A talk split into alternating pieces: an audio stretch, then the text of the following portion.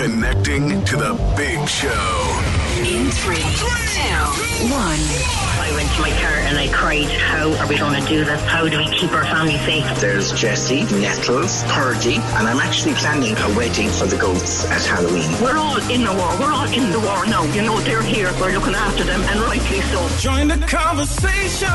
Call 0818 96 96 96. Text or WhatsApp 083 396 96 96. Email opinion at 96fm.ie. This is the Opinion Line with PJ Coogan. Corks 96 FM. We mentioned on the program yesterday the the fact that B*Witched are getting back together or have gotten back together and have a new song out in time for St Patrick's Day. I heard it this morning. It's called Birthday. It's not their best, but then they've got this whole YouTube channel of stuff they've done. They've done a cover version of the great song "Oh Mickey, You're So Fine" from the '80s. You remember it? You remember? They've done one of "Does Your Mother Know?"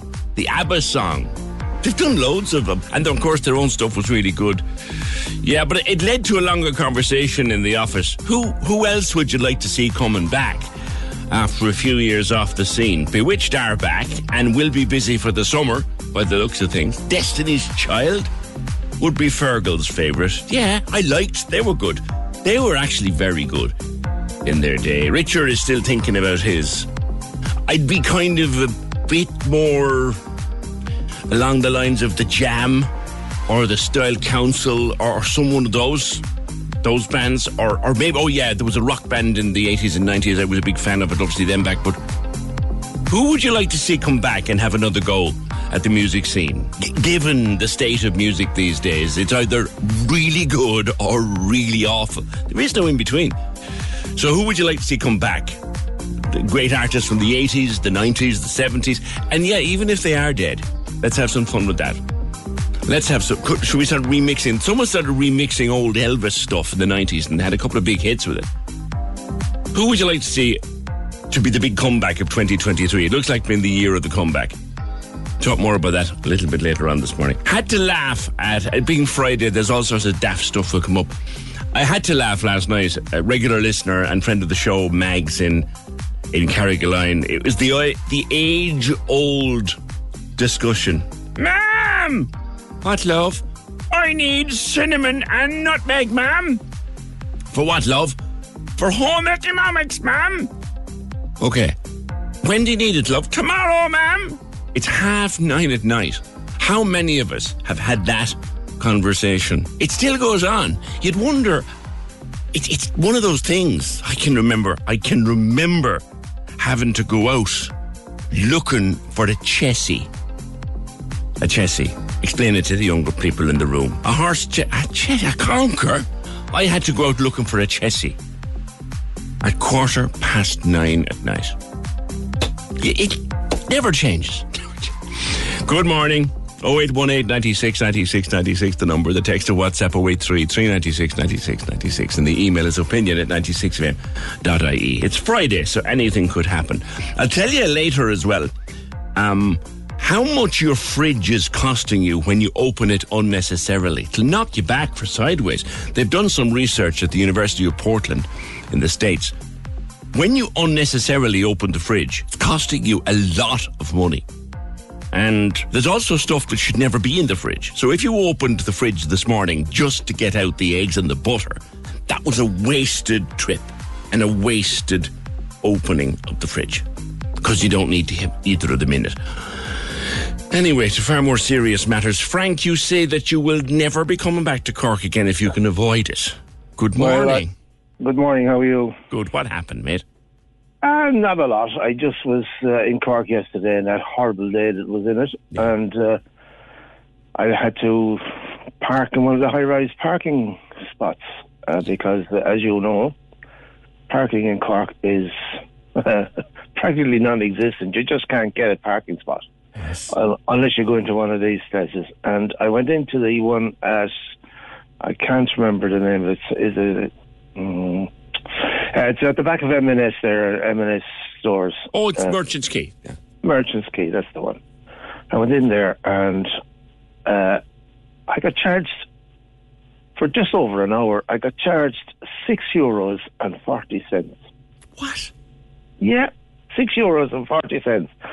And I looked at the signs when I went in, and uh, when I came out, um, and it's three twenty an hour and part thereof.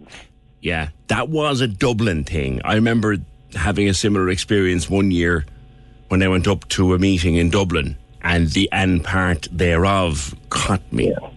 Yeah, well, this uh, this means if I stay a, minute over time, I'm charged six euros for an hour, basically. That's right. That's right. And, and you, well, you must remember, your ticket starts from the time you get to the gate, yes, and you could be five. You could be five or six minutes looking for parking spot, going round up and down, Dead right.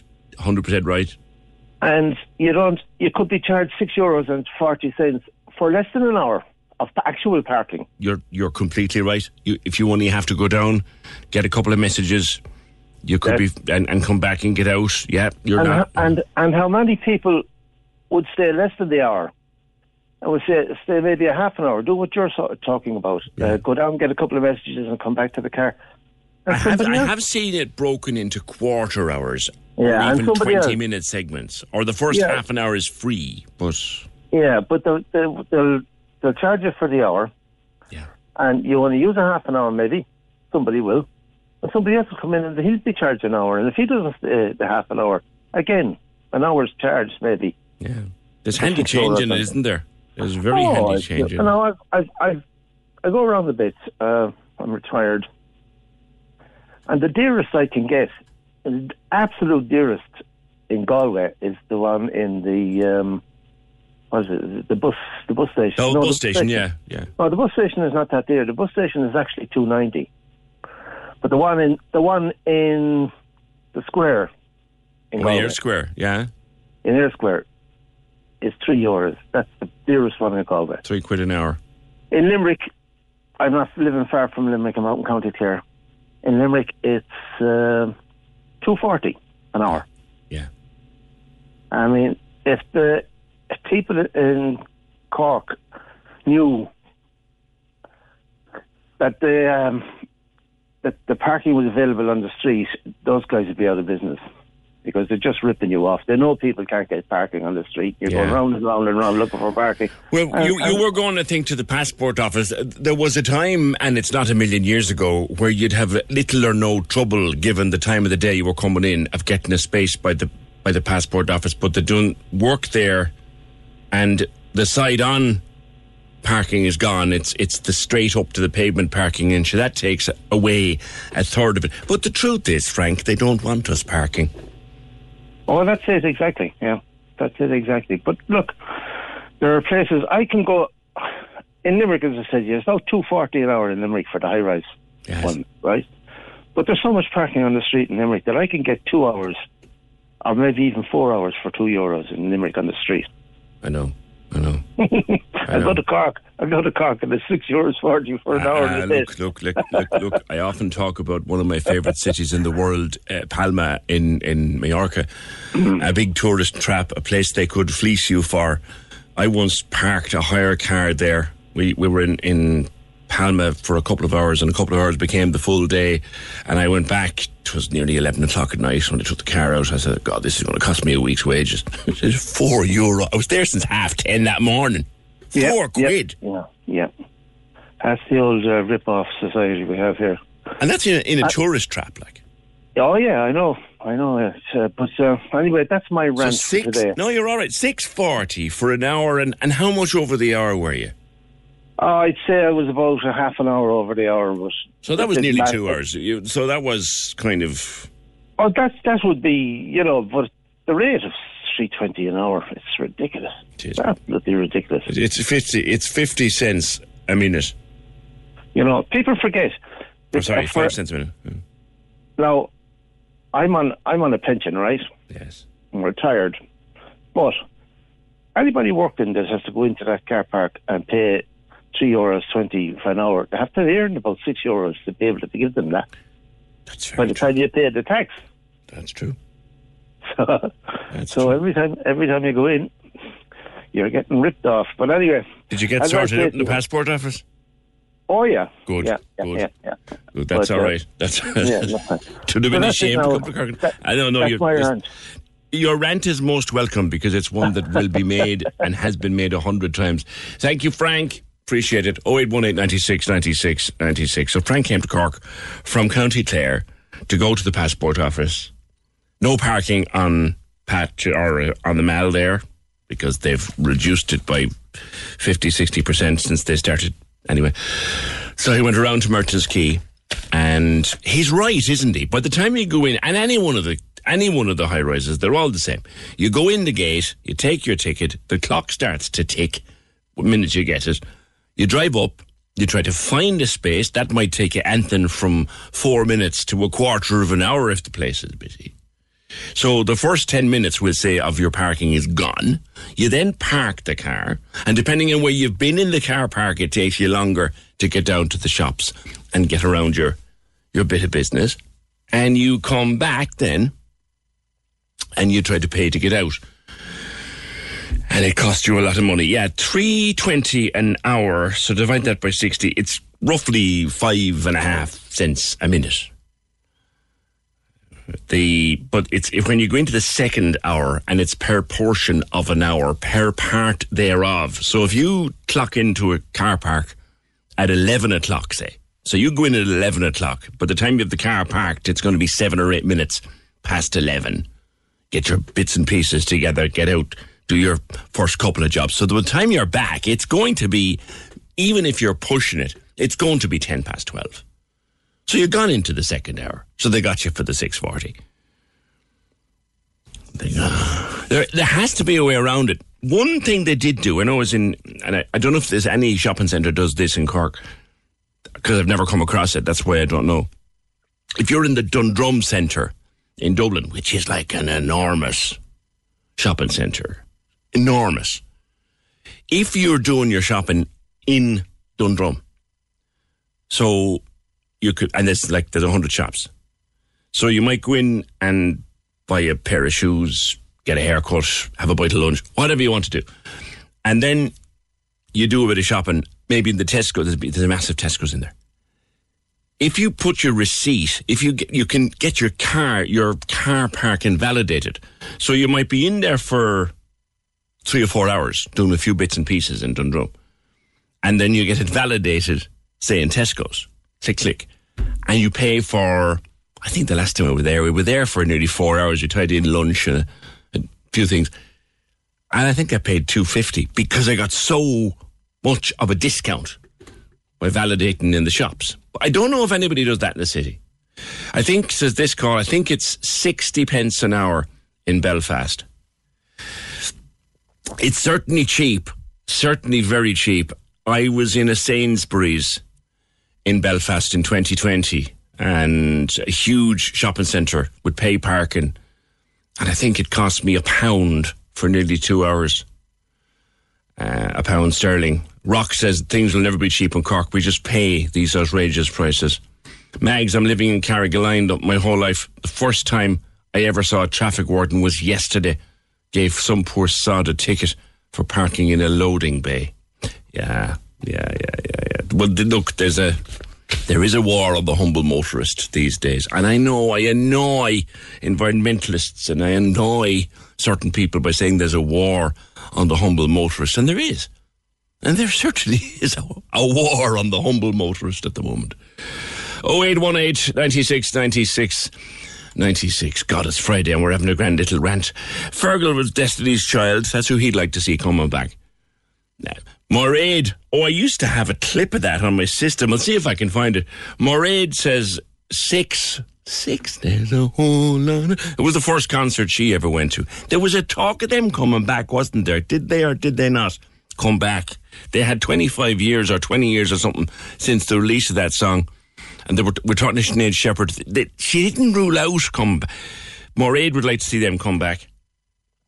She loved to hear that song. Even now, she loves that song. First concert she ever went to. Nathan Carter was the second and the third and the fourth. Ross, oh Ross, you bull boy. I remember this song. When I was DJing years ago in Norma Jeans, this was a massive hit. The Outhere Brothers. Wiggle it. Yeah, we used to love that. That was a club hit. 0818 96 96 96. Nessie says, I'd love to see the cars come back. Bros. Bros. Bros. They actually they were lined up for the marquee a few years ago, and I had tickets because I'd love to go back for all that bit of nostalgia. Sure, it never happened because it turns out the two of them is it Matt and Luke Goss. They don't get on at all, and sometimes the, the show would be called off because they'd have a row in the dressing room. Like, do you know what I mean? Join the conversation. This is the Opinion Line. With the Cork City Marathon, take on your next challenge this June by running solo or with a team. Register at corkcitymarathon.ie. Cork's 96 FM. Let me show you what it's all about. Check it out. Simon Murdoch and the best music mix. Weekdays from midday on Cork's 96 FM. Your afternoon soundtrack in Cork. I got you covered. It's a show that just makes you feel good, right? Oh, absolutely amazing. I also make people very happy. and it's the show where sometimes you just get this nonsense. Groundhog Day. Say again? Groundhog Day. What's that? Say again? Groundhog Day. Say again? In the afternoon in Cork, make sure you're with me. Let me show you what it's all about. Check it out. Simon Murdoch, midday to 4 p.m. on Cork's 96 FM. Who would you like to see come back that you haven't had new music from in a very long time? And I don't care how sort of cringe it is. In fact, there's an opportunity for to share with me your guilty pleasures. I don't care. I won't judge you. Well, I might, but I won't. What is your absolute guilty pleasure? Music that you haven't heard for years, a band that you haven't heard for yonks, but you'd love to see them reform for just one gig or just one record. We kind of I could have some fun with that.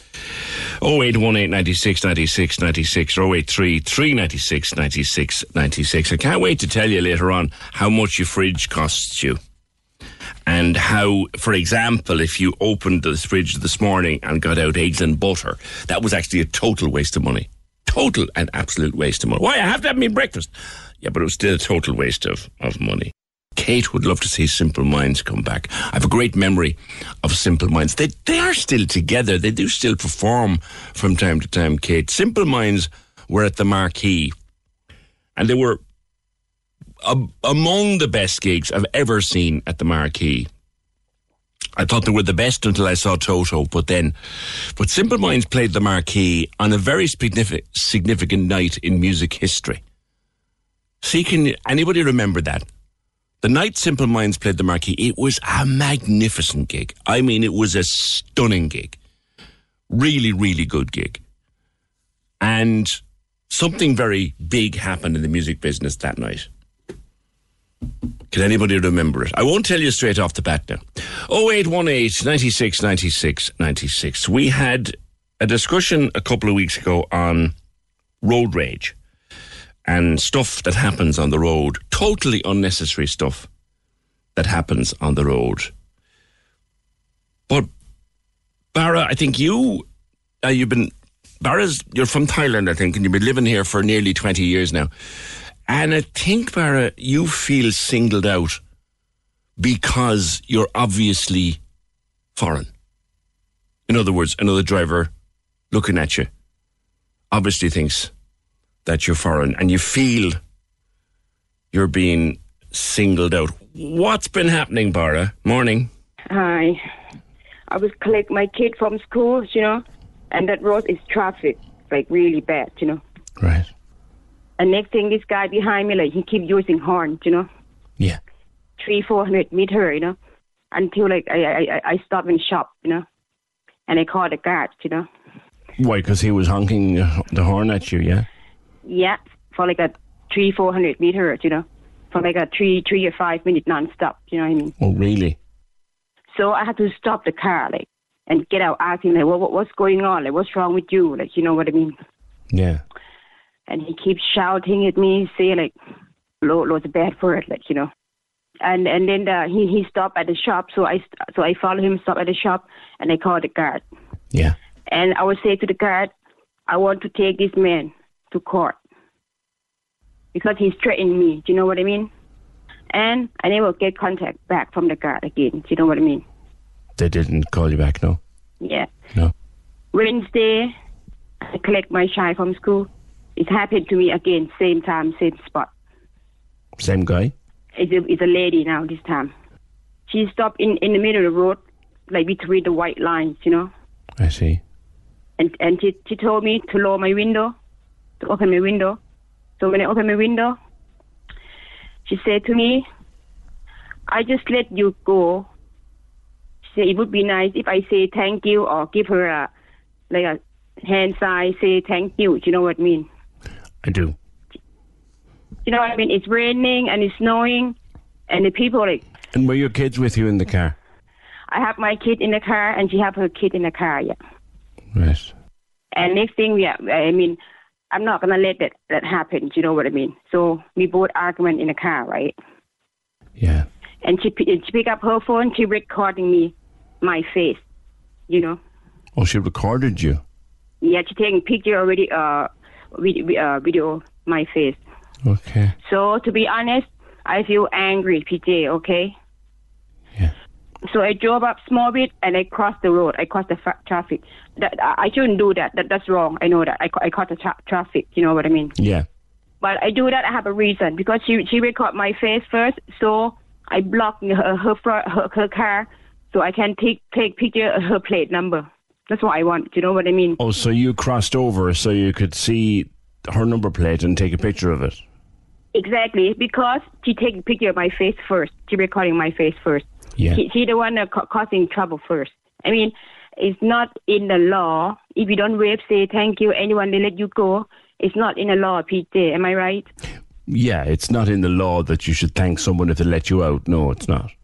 So many Irish people, I let them go. They don't. They don't say thank you or wave a hand at me. I never follow them up. Do you know what I mean? Yeah, yeah. I mean, if she wants to say thank you, why don't she just give me her address? I will send her flower and a thank you card. Do you know what I mean? I do. I do. You know, I mean, everyone have a bad day. You know, but you don't like come on the road and picking on people and release your bad day to that person. Do you know what I mean? That's true. You have a good day, bad days, you know. And I can tell she have she have a bad day. I can tell that. Do you think that Irish people are rude on the road anyway? Not not everyone, not everybody. I'm not gonna blame all the Irish people like, oh, they're bad, they're not nice to me. blah, blah. No, no, no, no. Because we were talking about this on the program a few weeks ago about how the roads are a more angry place now. Uh huh. Yeah, yeah. I, I look. It will happen again, PJ. It will happen again. I talk to you like, you know, it will happen again. Maybe not with me, with somebody else. You know what I mean? Yes. Yes. I just want people to calm down. You know what I mean? You don't need to um cause the trouble problem with, with, with other people. You know? Certainly shouting at somebody and filming them with your phone. I don't know why people do that. I really don't. Yeah, yeah. Because she she the one ca- caused the problem first with me. You know? Yeah. Were your kids upset or was your child upset by this? Look, uh, I mean, I was shouting in, like with the woman in the car, like you know, my kids like, a, you know, what's what, like, you know, what's going on, like you know what I mean? This happened to my mommy again, you know. Yeah. How old is the child? Uh, twelve and a ten. Okay, so they, they understand what's going on and they were upset by it, were they? I mean, I, you know, I, I tried to control myself enough yesterday, like you know what I mean. So Yeah, but it's, it's not easy if someone is filming you out the window of a car and shouting at you. It's not easy to control yourself, is it? I, I, don't- I don't know what she want from me, you know. I know. If you don't want to let me go, you should just stop. Uh, you just keep going. I will. I mean, I will stop. You know, and wait for uh, other car let me go. Do you know what I mean? Yes. It's not necessary. You know, to, like park next to me and tell me to lower my window and say something to me that I don't say thank you that I'm rude. Blah blah blah blah blah. Do you know what I mean? I mean, Yeah. We'll see if anybody else has experience like yours. Um, but I know that there's a lot of anger out there on the roads. We were talking about it a few weeks ago. I, I I feel like they're picking me. Oh look, she's a black hair. She's Asian.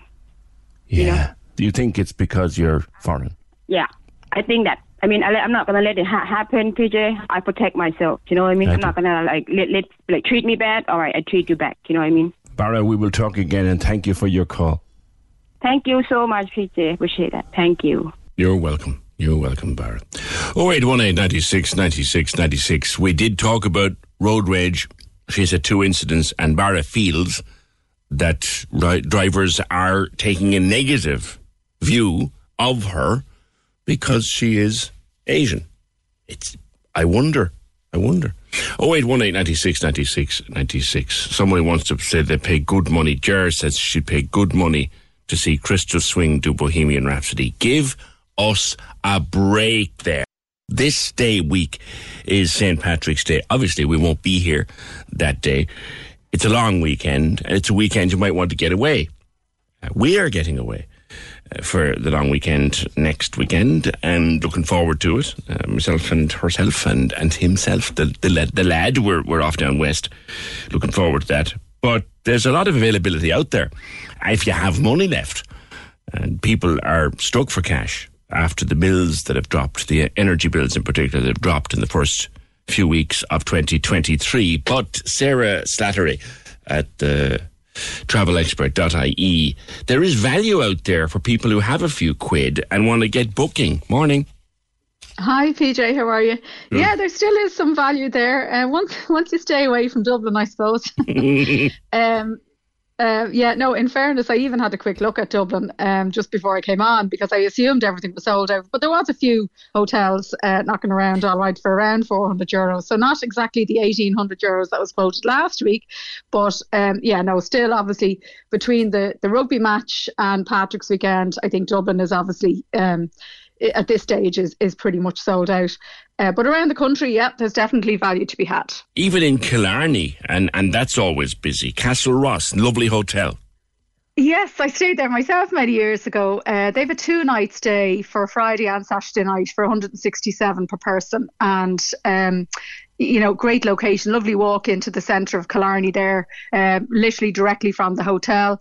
And uh, there's a leisure centre and everything on site. So a good time, I suppose, to see, um, to, to, to, to go down to Kerry and Clare and all these places that are going to get booked up and uh, be very busy during the summertime. Yeah, Ennis, another old favourite of mine, used to stay there when I was gigging in Ennis, the old ground, lovely hotel. Yeah, again, these are great. A lovely one for couples as well. Uh, really, really nice hotel. 167 per person, and that includes breakfast, and that's for a two night stay. That's that's excellent. That's excellent. Now for families, Sarah, it's a bit more pricey, but it's there. Yeah. Families, you know, families, is, is a lot of those kind of basic, cheap family rooms seem to be hard to get. Yeah. Um, for, now whether they booked early or whether, um, you know, people are uh, are going away. I suppose there's a lot of cheap flights around now at the moment. A lot of introduction, uh, you know, flights from all destinations. So whether people are going abroad or not, I'm not sure. But um, certainly, I thought the, the val- there's better value around at Easter. Um, but Patrick's again, there is a few. The best price I found was the Loughrea Hotel or Loughrea Hotel in Galway. Um, a family room there, 357 for two nights. That's excellent value. Um, yeah, that's probably the best price I found. Um, m- m- do you know what was there that I, I, I thought was unusual was like a lot of two bedroom family rooms or two bed suites and things like that that are normally hard to get. So, like if you have a family of five, or if you just want uh, plenty of space, uh, the Clayton Hotel in Sligo there have a two bed family room for the two nights for five seventy eight. Um, the Lahinch Coast Hotel in Clare, a two bedroom deluxe suite, six twenty eight.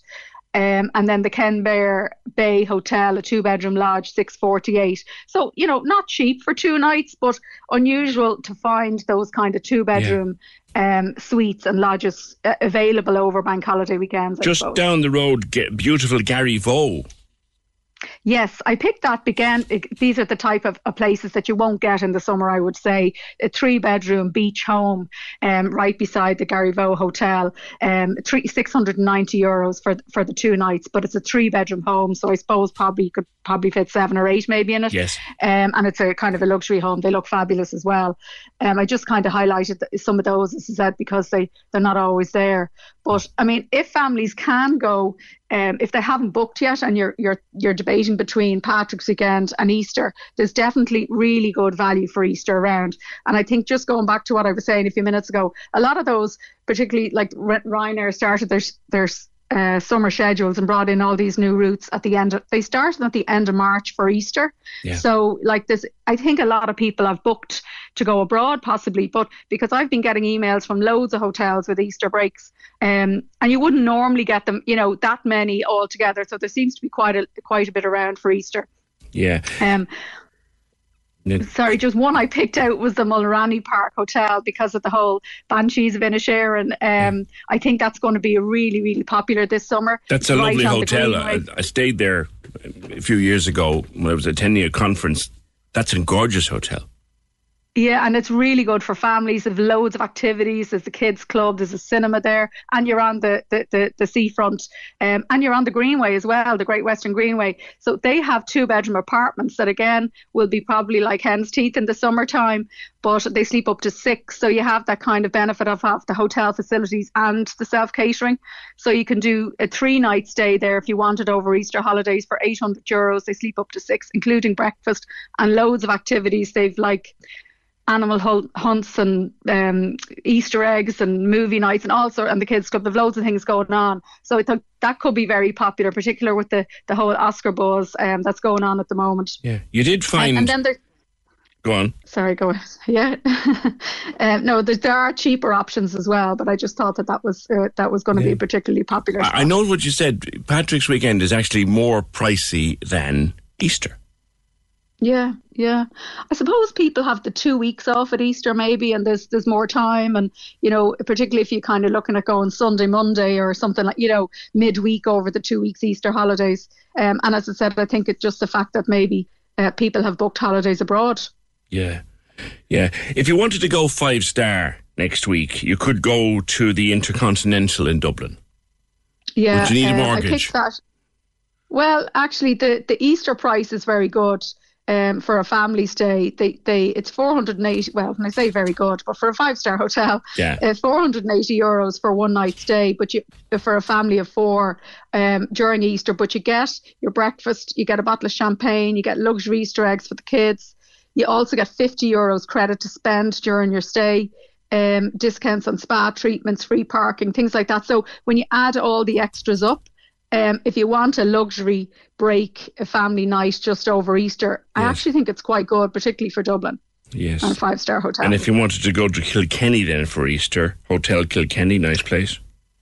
Yeah, um, they have most of the deals actually um, that I, that I found. The family breaks are two or three nights. What was nice with Kilkenny one is they have a one night break as well. So for somebody who just literally wants an overnight escape, um, a family of four with breakfast and dinner is two thirty five for one night, which is good, including dinner as well. Or if you want to do the two nights, you can. It's four seventy. But um, I thought particularly uh, a, a nice one for for families who just want literally one night away. Yeah. Now, I saw value here, but there's a drive involved for next weekend. If you had a couple just want to get away for one night, there are very few places more beautiful than Donegal. It's a bit of a trek, but good value at the Red Castle.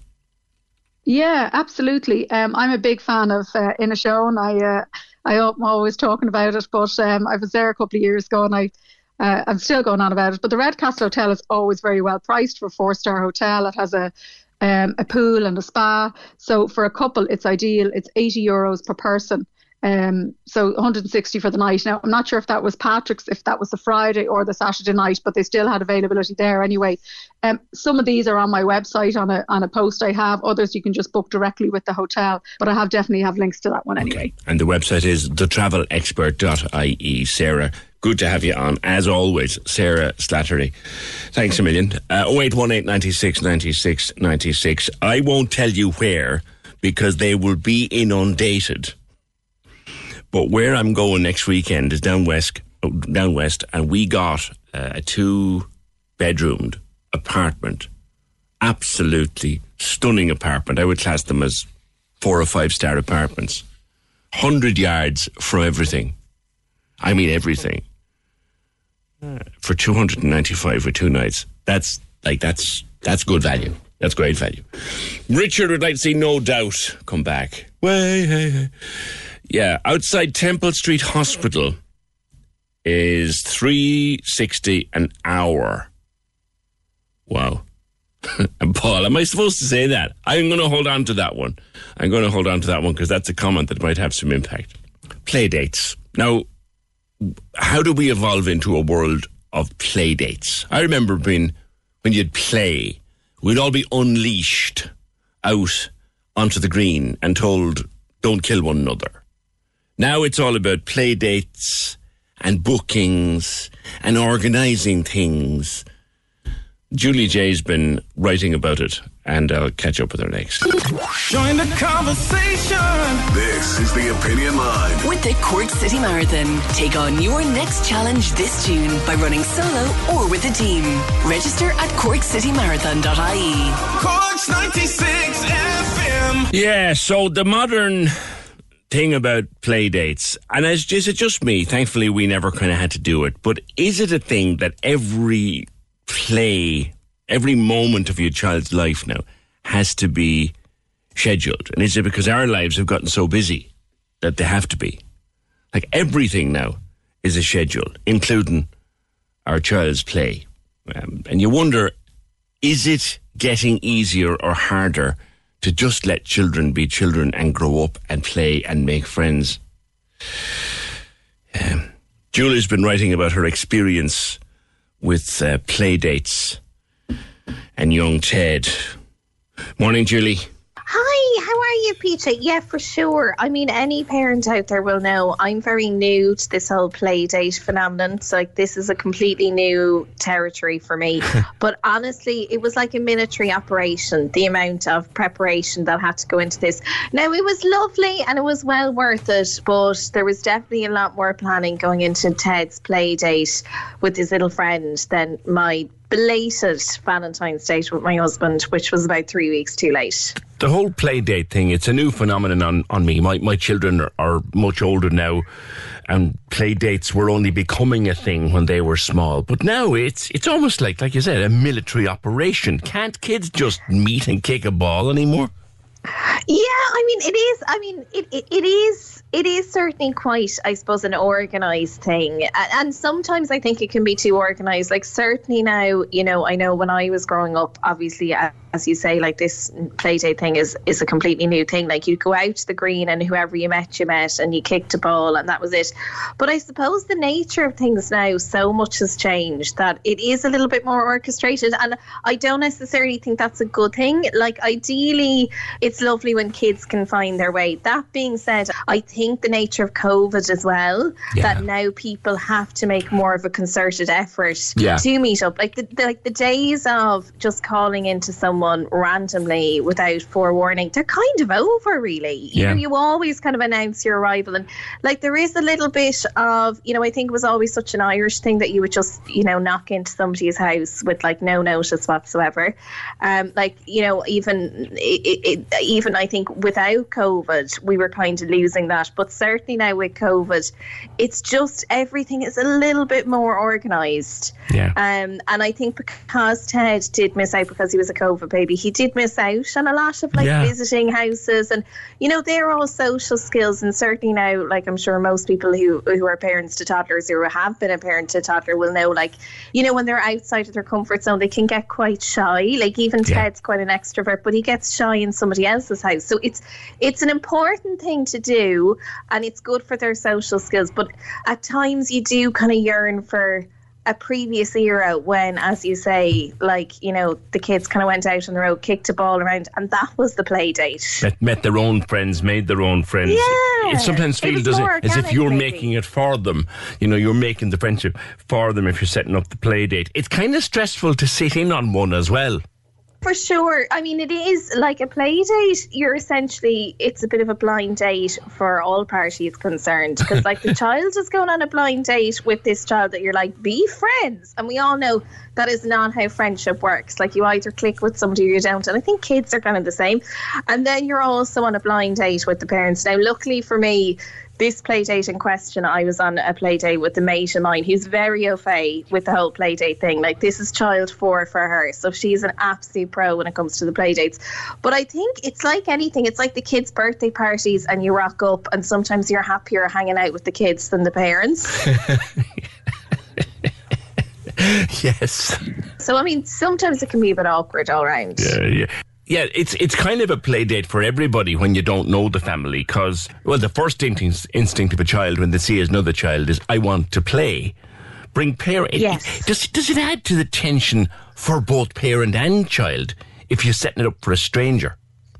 Ah, yeah, and I mean it is. It's like anything, you know. None of us like landing in somewhere unfamiliar and you know with people we don't know. It's, I suppose it's about adapting to the situation, and again, that's what's good about it. In that, I suppose you are building their social skills in that way. You know that it's, and even for yourself, you know, it, it's something that it doesn't necessarily come naturally to me either. Like making small talk with a parent I don't know very well, but it kind of has to be done Yeah.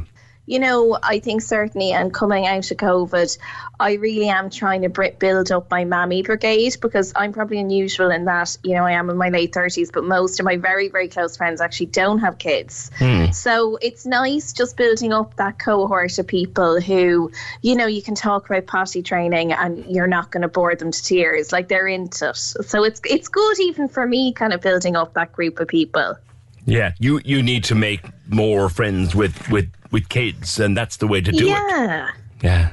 How did Ted react to his play date, by the way? Oh, he was great. And I think, you know, that is the nature of kids, isn't it? Like they really get stuck in like we can learn so much from them. As you say it's like they see another kid and the first thing they want to do is play and they just have that common language and they find the common ground. And you know i mean they're, they're gas as well because you know I, I did talk about um my friend's little girl. She you know had her ponies and everything and was is like really into the ponies and ted is just obsessed with trains. And it's not even like he likes the trains to just do their thing. It's always something very dramatic like the trains are having crashes collisions non-stop it's the most unlucky rail network in the world i don't know what's going on but it's constant disaster but it's so funny because they managed to kind of combine the ponies and the trains Well, you Um, could see so, you I could mean, see how a pony running astray on a track might cause a train, Yes. might cause a train. So we crash. did we did have a few collisions. Now we should say no ponies were actually harmed in the in the course of the play date. But it's funny how they kind of found the common language because initially when Ted came in went in and you know like he was handed like kind of there was a, a, the little girl had this lovely little kind of princess wand or kind of a fairy wand and then she was telling him about the ponies and i could just see ted it was like a 90s thriller he was putting it all together in his head like how am i going to make this work and then they did and they had great crack and you know it is that it is that thing that you kind of look at them and you think oh like they really just get on with the kids Yeah, they do. They, I think we probably overthink it a hell of a lot more than they do. yeah, Yeah. for sure Julie, good talking to you. Thanks a lot. great chatting pj thanks a mil Cheers to you. And by the way, Julie, congratulations uh, on there is, I understand, a little brother or sister on the way now for Ted, which is great news for Julie. And of course for Fred. Uh, Julie is married to Fred Cooke, who introduces the guests on the Tommy Tiernan show. 0818 96 96 96. Yeah, a few things coming in about play dates. I, I don't, don't get it. I don't get it. The need to, to structure everything to within an inch of its life. But then again, as an adult, I'm like that too. Like, and I don't know how you feel about this. Happy to know. How are you with your friends or relatives just coming to the door of the house? Like that. I, I don't care. Like, if you're my friend or my relative or whatever, knocking up my front door anytime you like. I don't care. There'll always be a bottle of wine somewhere, or we'll make coffee and we'll sit down and chat, whatever. The missus likes it to be more structured. Queen Bee likes to know someone's coming. Like if my buddy arrives over to the door at eight o'clock at night and says, Are we going for a pint? I'm gone. Or, you know, call in and say, oh, I like that. I don't mind the randomness of it. But is the randomness gone out of life a bit? Have we sort of squeezed the randomness out of life a small bit? And is the play date would there be a, danger with play dates? Okay, and there's for and against them, I know. There, would there be a danger with a play date that our kids grow up without the love of random silliness. That would be my thoughts. Yours welcome at 0818 96 96 96. Join the conversation. This is the Opinion Line. With the Cork City Marathon, take on your next challenge this June by running solo or with a team. Register at corkcitymarathon.ie. Cork's 96 FM. The minds are live. Hello. Join the conversation. Call 0818 96 96 96. Text or WhatsApp 083 396 96 96. Email opinion at 96fm.ie. This is the Opinion Line with PJ Coogan. Cork's 96 FM. Looking forward to watching the golf tonight. Um, Rory McIlroy, if anybody can make the cut after that disastrous first round yesterday, but if anybody can make the cut, it's our Rory. Look forward to watching that. I'll be watching it on a proper paid subscription. I watch my sport through Now TV, um, so I do, and I always get a deal off them. But somebody will be watching it somewhere on a dodgy box, and I have seen one of these dodgy boxes in action lately. Um, I went to visit someone. I won't name them. I'd get them in trouble. But they were showing me this thing. They picked it up for a total of, I think it cost them 125 quid to get the whole thing set up for 12 months.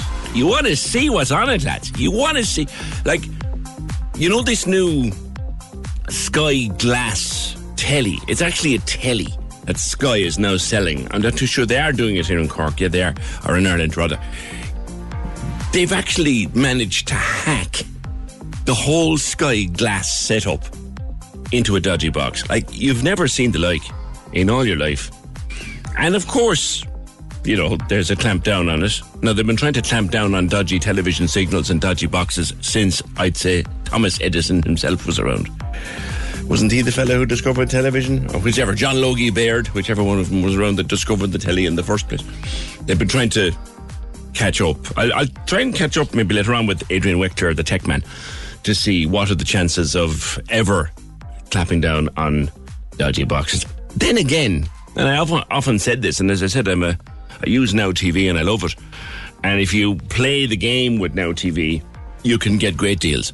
Just know when to sign in and know when to sign out and know when to cancel and know when not. You'll always get a deal. I just signed up a fabulous deal again to keep me in sport until until midsummer for half price. So, you know, it's there if you want it. But anyway, I'll come back to it later on. Come here, play dates. Play dates. You, you all want to talk about play dates. I'll do that in a sec. Um, John. John was on Cobh. He says there's modular houses have started to go up. Just like that. You don't say where, John. But apparently modular homes are being built as we speak in Cobh. And no one living anywhere around knew anything about it. Not surprised about that, are we, John? Thank you. 0818 96 96 96. Now, Aoife said, We live in an estate with a green, but it's full of older families. There's no one the same age as my nine and seven year old. If they want to meet their friends, I have to do a play date. I drop them to a friend's house, or their parents drop their friends to mine. I kind of don't see what other choice I have, says Aoife. Now, Aoife's at work, uh, so she can't take the call in, in response to that. But Mary, you've seen another side. They're a modern thing. Are they always good or what? Um, I don't know. I've seen, you know, I have a kind of range of kids, so my younger kids would have been in that kind of zone more than the older ones. But I've seen an awful lot of it. Basically, it's, and I will say sorry, mostly mother, social engineering. If they want their child playing with a particular child, they, I mean, it has, you know, it, it's fine once it's child led, if you like. But See it's where you're parent- coming it's from here. Mostly parent led. I'm sorry, I've seen it, and they have used it to. Eh, I've seen parents use it to exclude children. Like children need to learn to make friends themselves, not have their mommies or daddies arranging it for them. Yes, yes. And that is what's happening. And I've also had the experience of like a child coming to, and nearly, well, what are you going to do to entertain me? I was at a house last week and they did this, you know, when you're kind of going, really? There's a room full of toys inside there. There's a child in your class, go off and play, you know, it's, It's, it's funny that you should say it though, because you know when I was making friends as a youngster, I, we all did. I'm sure. Think back to your own. You all, we all made friends that our parents didn't exactly approve of. Yeah. You know, uh, but in time, in time, either they would come around to our way of thinking, the parents, or we would come around to theirs, yeah. and nature And took know- its course. Exactly. And things change. And you know what I mean? You know, children, they can be quite fickle. And, you know, that's how they learn, though. But they learn by experience. But, like, forcing children on each other. It, and I've seen it happen, and it can happen. And that's not. Yeah, that's a very Right, you interesting know one. what I That's a very And interesting one. Yeah, yeah, yeah. Like it's just, I've seen the social engineering aspect of it, and I don't think that's particularly healthy for anybody. Yeah. And it's not, it's certainly not good for a child. You know, like, tell ch- you need to go out and make, make friends with people, like, not have yeah. me bring them into the house for you. You know what I mean? Here's Like, something that's come in actually, Mary, and uh, not along dissimilar lines to yours. I know I'll be unpopular for saying this, but people who think their kids are being developed the right way, in inverted commas, with organised play dates are mistaken. What you're actually doing, this is kind of what you're saying, Mary. What you're actually doing is taking away the decision making to make friends with someone who won't lead you into trouble, to find things to do when you're bored, and I think it might lead to bad choices in later life and to depression and anxiety. It's a new thing, and I'd be afraid of it until we knew the result in. I think what that caller is trying to say is if you don't teach children or let children make bad choices when they're four, they're going to make worse ones when they're 14. Yeah, and I'm not necessarily saying that they're bad choices, but they're not their choices. That's that's actually interesting. Yeah, yeah. Who should choose your friends? Uh, you or your parents? Good point, Mary. Thank you. More on playdates uh, if we want to come back to it. But Vernon Mount, that beautiful place, beautiful old house overlooking the city, it has been allowed to fall into disrepair criminally, in my view, allowed to fall into disrepair for a very very long time. I remember playing gigs up there. Uh, it was a great place to have a 21st birthday party. I know I'm showing my age here now, but that is what it is. It was a great place for a 21st birthday party. It was, it really was. And it was a beautiful old house. And this, uh, it would have made a fantastic hotel or, or something. Small hotel there. But it just went into total disrepair. There was some question about the ownership of Vernon Mount House for many, many years. Um, there are moves afoot to do something with it, possibly even to have the council CPO and take it over. Maybe Councillor Shane O'Callaghan can bring us up to speed. Shane, it was no one knew who owned it for a while, or if we did know, we couldn't get in contact with them, so we couldn't do much much with it. And it was so sad to see it collapse into disrepair. Good morning. Morning, PJ. How are you? Yeah, no, it was terrible, um, and you know the fact that it was allowed to, to fall into disrepair first, and then of course the, the terrible fire, yes, um, that affected it, uh, which which basically you know all, you know completely destroyed the interior, and it's it's a shell of its of its former self as a result of that fire. And in fairness, um, you know, I'd like to pay tribute to Tony Foy and Shirley Han and Brenda Keller in, in Grange Frankfield Partnership because they over decades at this stage were you know advocating for it to be taken into public ownership, and unfortunately, um, their appeals to the county council because it, you know the area was in the county at the time um, fell on deaf ears, and eventually uh, you know it was destroyed by fire. Yeah. Um, and now, as I say, uh, uh, stabilisation works are urgently needed to actually just you know ensure that even the the remaining structure is stabilised. And in fairness, the city council have taken steps in that regard. They have they have put a, a perimeter fence around it that has helped to stabilise it. But uh, proper stabilisation works do need to take place. I've been advocating for that for a long time. They cost they'd cost um, they're- reckon in the region of about 40, 45,000 euro. But uh, a difficulty there is um, the council were trying to get that by way of a heritage grant. But for that, you need the cooperation of the owner, and and the owner of the premises is something that has been Yeah. Well, what is the story with the ownership, Shane? I remember th- at the time of the fire, and I remember people saying we warned them this would happen. Who owns it? Where are they? And why don't we know? it, it you see, I suppose it, it's quite complicated, and, and I obviously don't want to um, go into people's personal details um, on the air. But I mean, You know who my owns it, understanding is, is that it was owned by a, a an American man. He, he I think he bought it to um, he wanted to develop it as, as a hotel, or he wanted to develop something there. That didn't happen, and then as a result of that, he just completely lost interest in it and was you know uncontactable. Um, and didn't, and I think, in fairness, I think the county council may have had made efforts to contact him to try and do something with it, but he wasn't willing to to do anything. I think in recent years he may have passed away, um, and I think it's owned now by a company that may have belonged to a relative of his. But I think again, they're based in the United States, um, and it's been very. And in fairness, the city council have been trying their best to contact. I think at one stage they might have contacted an agent Yes. um, of of the person concerned who was based in Tipperary, but it's it hasn't proved to be fruitful, unfortunately. You managed to get it listed as a derelict site in December 2020, so that gives the council powers, doesn't it, Shane? Yeah, so basically, I would have working with the Grange Frankfield Partnership. Um, I would have um, advocated for it to be put placed on the derelict Sites Register, and uh, finally in December 2020, I succeeded in getting it put on the derelict Sites Register. And this means that the owner of the property, and you know, which is all properties on the Derelict Sites Register, has to pay an annual levy of seven percent of the market value of the of the property to Cork City Council.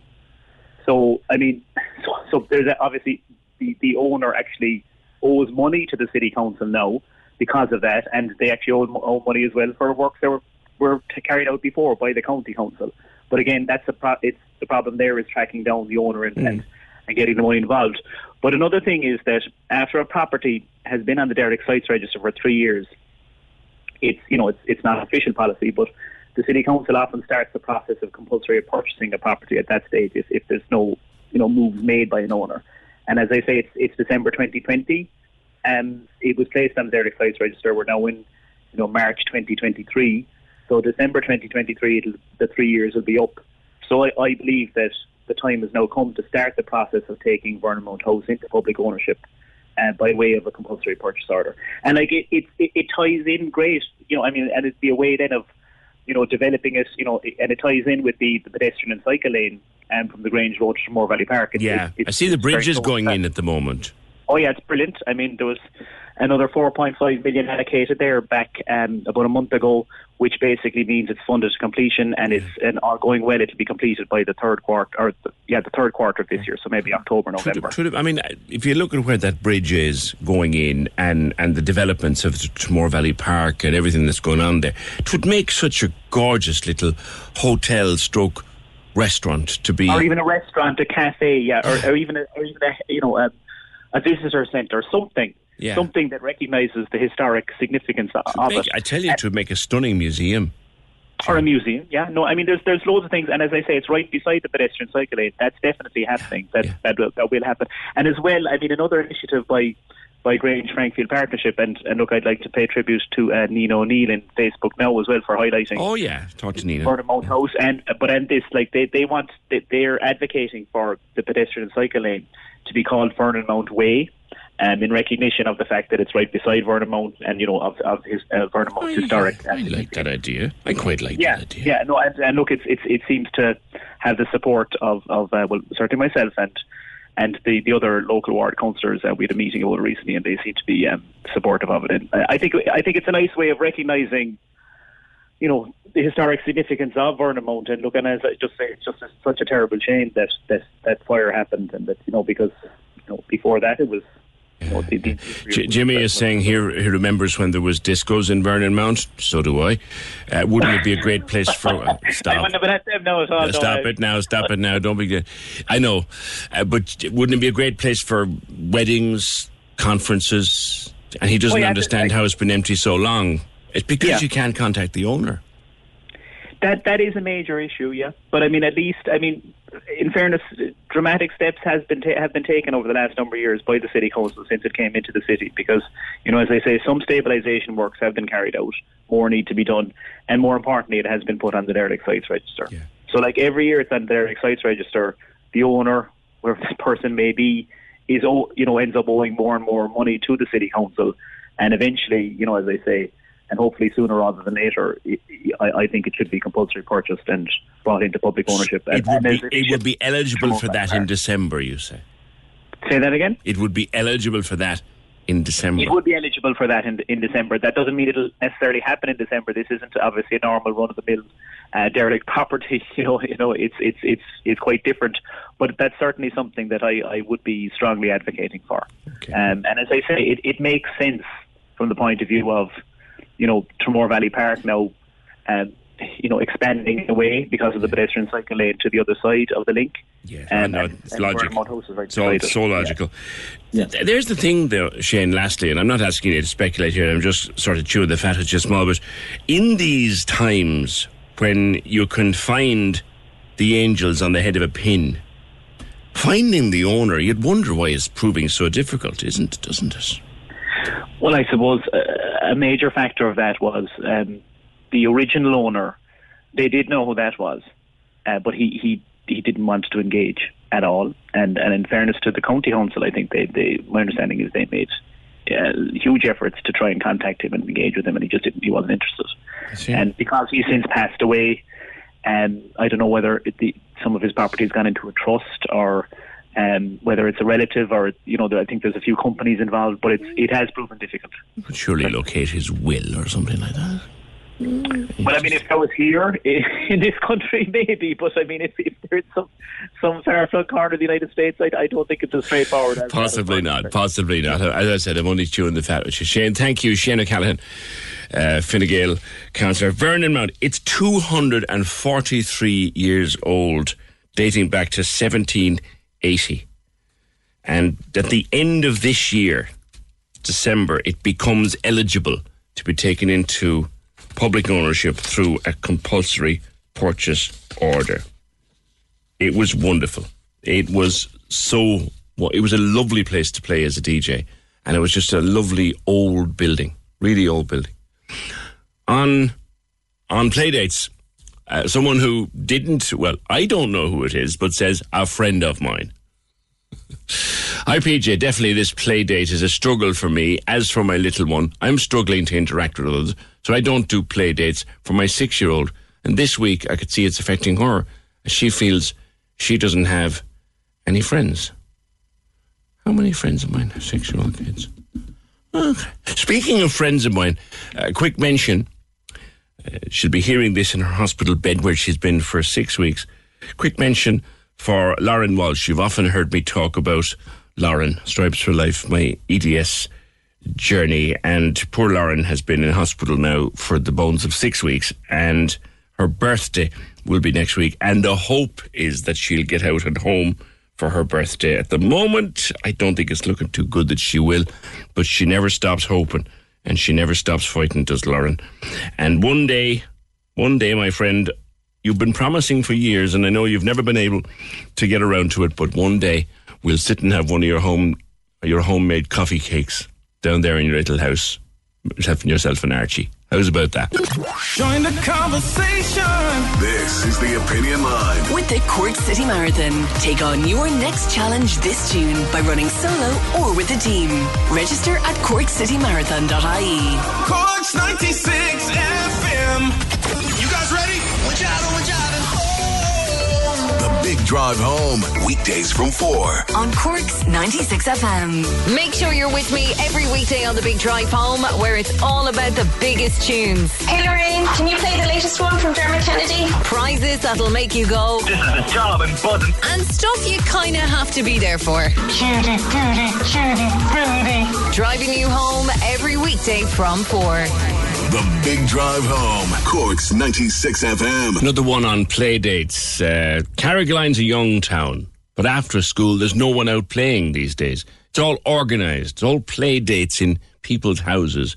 Partly, stra- partly it's down to stranger danger. Get that. And partly there's a need to organise who your kids mixed with and what activities they do.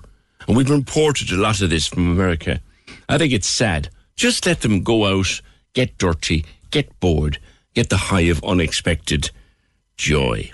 And they'll all bring home friends we wouldn't approve of. But that's not. Yeah. I get it there, that bringing home of the friends that you wouldn't approve of. Um, that's going to happen. That's an interesting one, though. Flexibility is great. That's why there's yoga. Flexibility for your insurance coverage is great too. That's why there's United Healthcare Insurance Plans. Underwritten by Golden Rule Insurance Company, United Healthcare Insurance Plans offer flexible, budget friendly coverage for medical, vision, dental, and more. One of these plans may be right for you if you're, say, between jobs, coming off your parents' plan, turning a side hustle into a full hustle, or even missed open enrollment. Want more flexibility? Find out more about United Healthcare Insurance Plans at uh1.com. It's that time of the year. Your vacation is coming up. You can already hear the beach waves, feel the warm breeze, relax, and think about work. You really, really want it all to work out while you're away. Monday.com gives you and the team that peace of mind. When all work is on one platform and everyone's in sync, things just flow wherever you are. Tap the banner to go to Monday.com. Mother's Day is around the corner. Find the perfect gift for the mom in your life with a stunning piece of jewelry from Blue Nile. From timeless pearls to dazzling gemstones, Blue Nile has something she'll adore. Need it fast? Most items can ship overnight. Plus, enjoy guaranteed free shipping and returns. Don't miss our special Mother's Day deals. Save big on the season's most beautiful trends. For a limited time, get up to 50% off by going to Blue BlueNile.com. That's BlueNile.com. So I'm looking at a beautiful photograph of something that was there looking down at us until it wasn't. And it used to reflect the summer sunshine. That's the one thing I remember, was how it used to reflect the sun in the summer. I'm looking at a picture of Douglas Village, Douglas Court Shopping Centre. And there in the middle of it is that beautiful old blue clock tower that used to be there in the old centre. And then all of a sudden, it wasn't there anymore. It came up recently in discussion on Twitter. Someone said to me, PJ, would you ever ask what happened to that clock tower? Now, I think we know where it is, but we don't know why it was taken down. We never found that out. But the picture uh, was taken by Joe Healy, who, who do, has a lot of photographs and puts a lot of them up. Old photos of Douglas and old photos of Cork. And that's a spectacular one, Joe. Morning to you. Good morning, PJ. That's a lovely picture of the blue clock tower of Douglas Court. I used to love that and the way it glistened in the sun. What happened to it? Well, I think it's a long story, and um, basically, it's there's a lot of hearsay attached to it and speculation.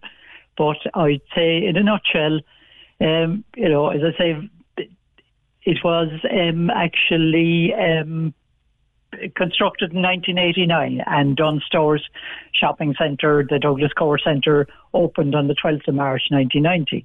So it was there then for about seven years, and various suggestions have been put forward as to its actual demise, including, let's say, local petition, petitions for its removal and or storm damage, which is probably more likely, really.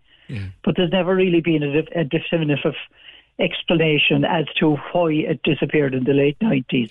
So I can't say for certain why. I'd say the only people, excuse me, possibly who would know are the people involved in taking it down or who had who decided to take it down. Because you So, won't find um, an explanation anywhere. There doesn't seem to be one. It just wasn't there one day, and I think it was may have been dumped in a field somewhere.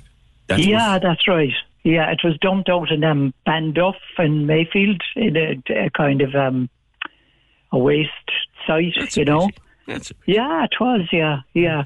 So they did say that um, some of it was used as a kind of um, a direction board for Dunnes stores out in Bishopstown. Right. And uh, apparently, if if you ever check on um, Google Street View, it's still there showing it.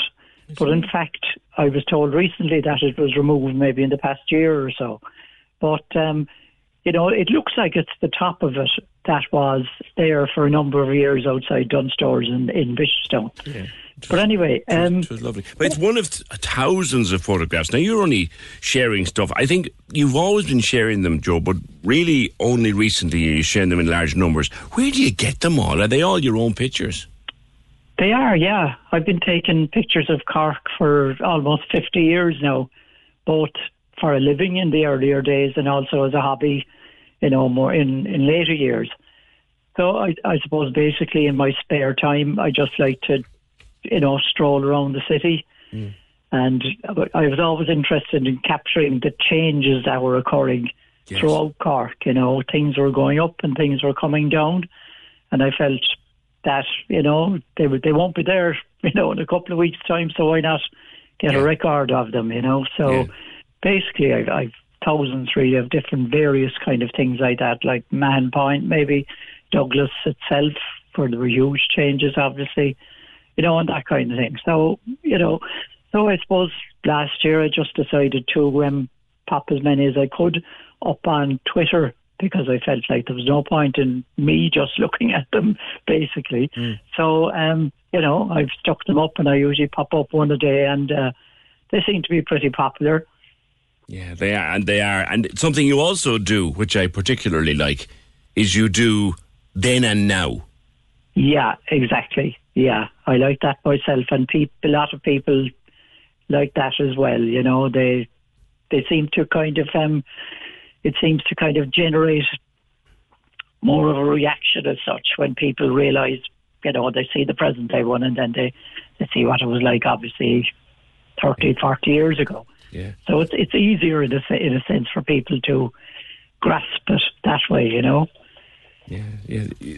like development is a big word and covers many different things. But mm. it's only when you look at a photograph and take Douglas. God, I've lived, I've lived there now since 2004. But I've known Right. Douglas since I was a small boy. You know, Yeah.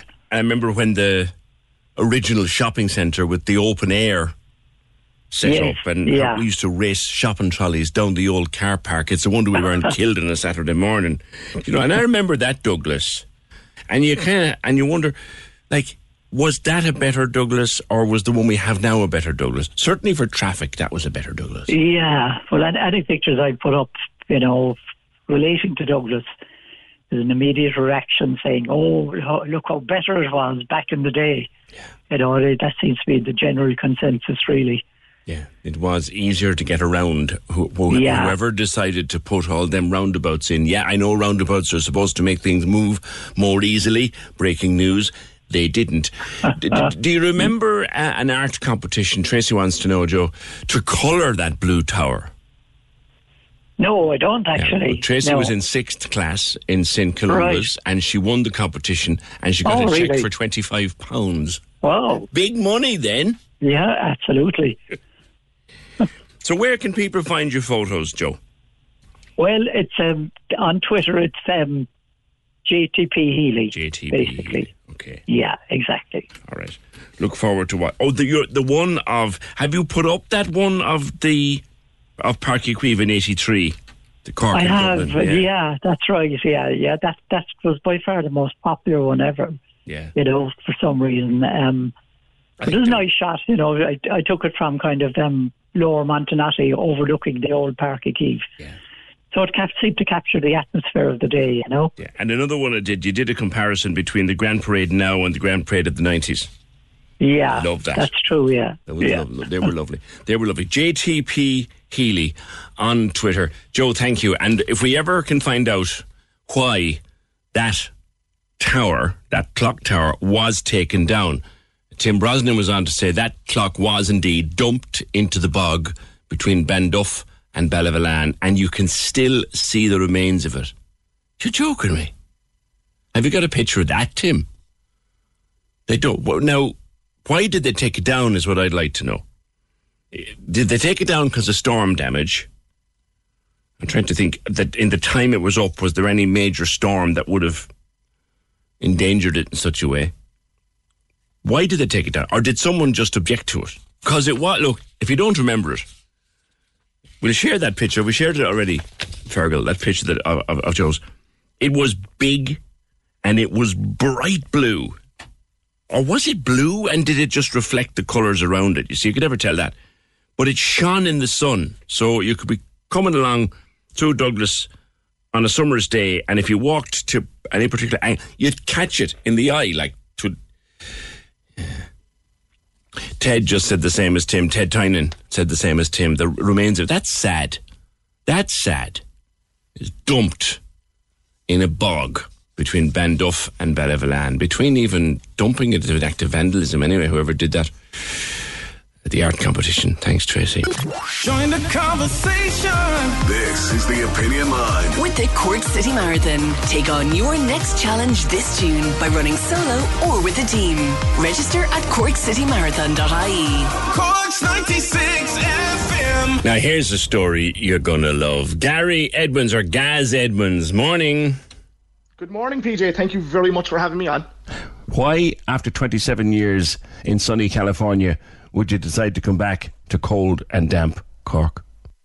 Well, um, it's it's not always sunny in California, um, and it's it's less about California and more about America in general, and also more about Ireland and Cork in general. Um, we have an eight-year-old daughter, and we're sort of at the point where, you know, we either move now or we don't move at all, sort of thing. And it's something my wife and I have been talking about for years. Yeah. And yeah, we're at the now or never point. Let's start at the start. Why did you go in the first place? It seemed like a good idea at the time. Cork in the mid 90s was, as I'm sure a lot of young people right now can relate, uh, not the greatest place to be. I felt there was no prospects, no, just no hope really. Uh, 22 years old and I didn't see a future. My parents had just died. Um, so off I went. What What did you work at? Did you have a trade? What did you take with you? I am actually a graphic designer by trade, um, and I ended up working for a very, very nice nonprofit here in America that helps kids go to college. So I've been, I've actually been with them for 25 years. Graphic design would have been a growing thing in Cork in the in the nineties. It was just you, you just wanted out for a bit, did you? After your parents died.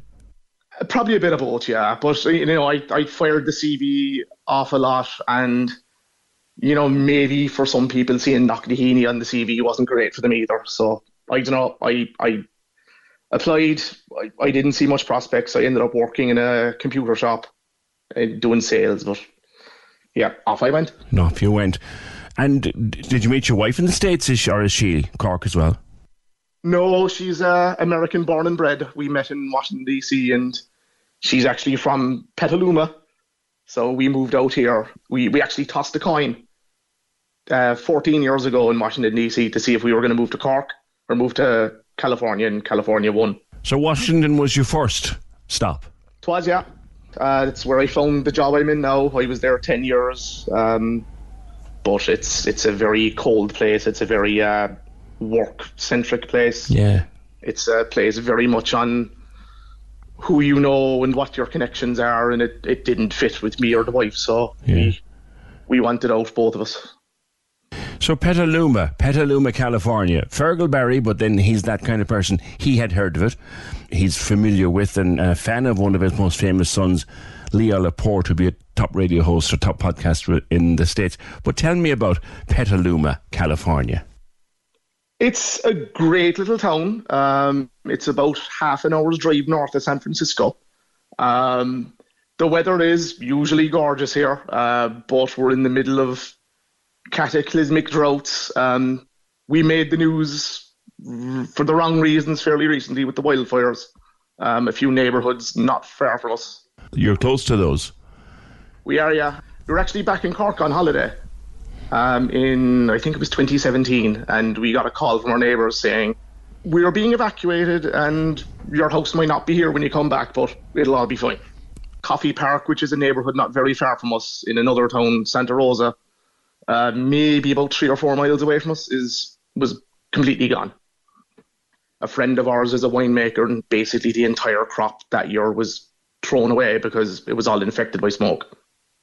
Those fires, I've, I've talked to a few people. I remember t- finding there always is one, an Irish firefighter in the middle of it.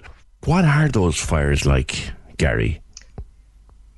It's it's terrifying. They just come on you in seconds. You you'll get a warning that you have to evacuate, and within three or four minutes, the house is gone. Uh, we have friends that basically they they got a call saying the fire was coming.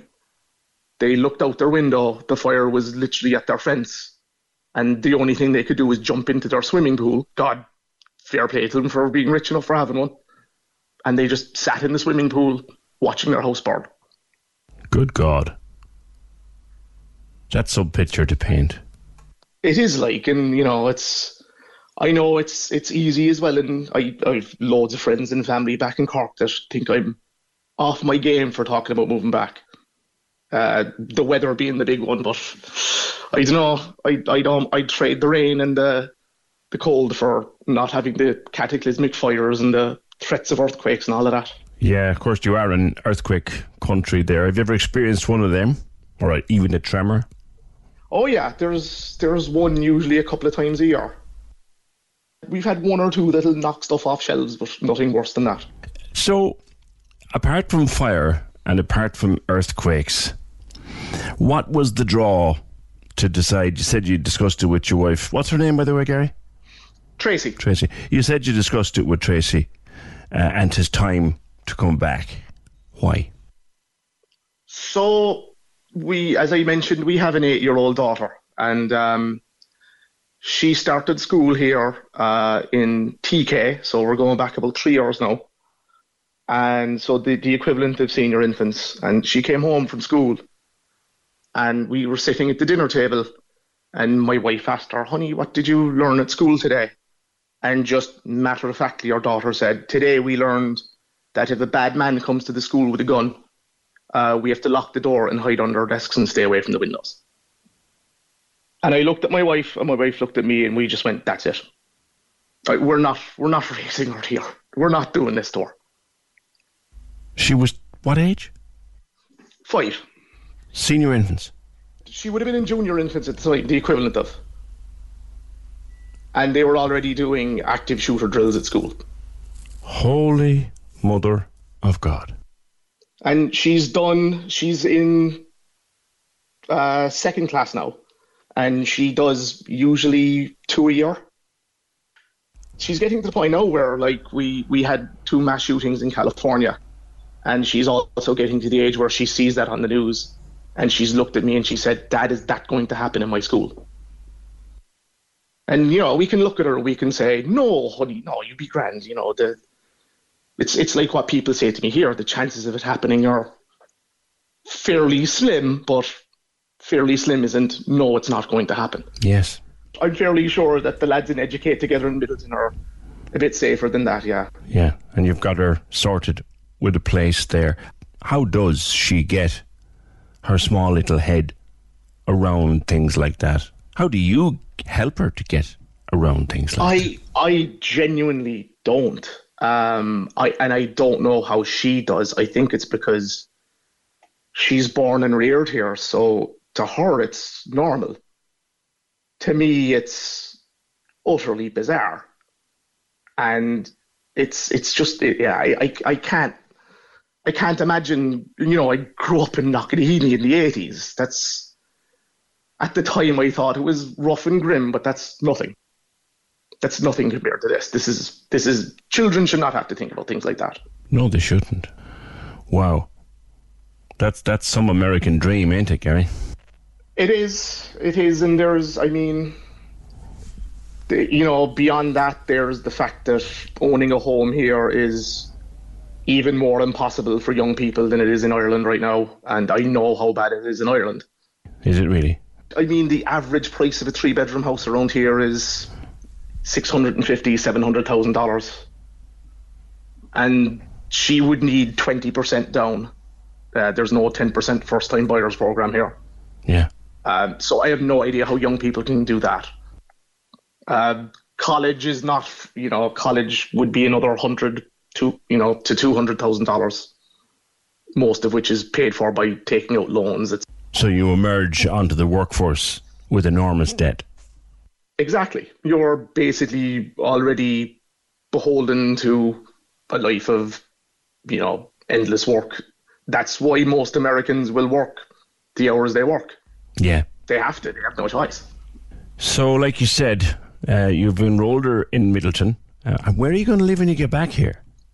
That's a very good question. We have no idea. Oh, God. Okay. Um, we we will be jumping into the rental market and eventually the buying a house um, in with everyone else. Uh, we actually had a a lead on a house in Carrigtwohill, but she's after giving it to someone else. are you selling a place over there? Do you have some money? Like, Oh yeah, we'll we have a house here. We will thankfully do pretty well selling it.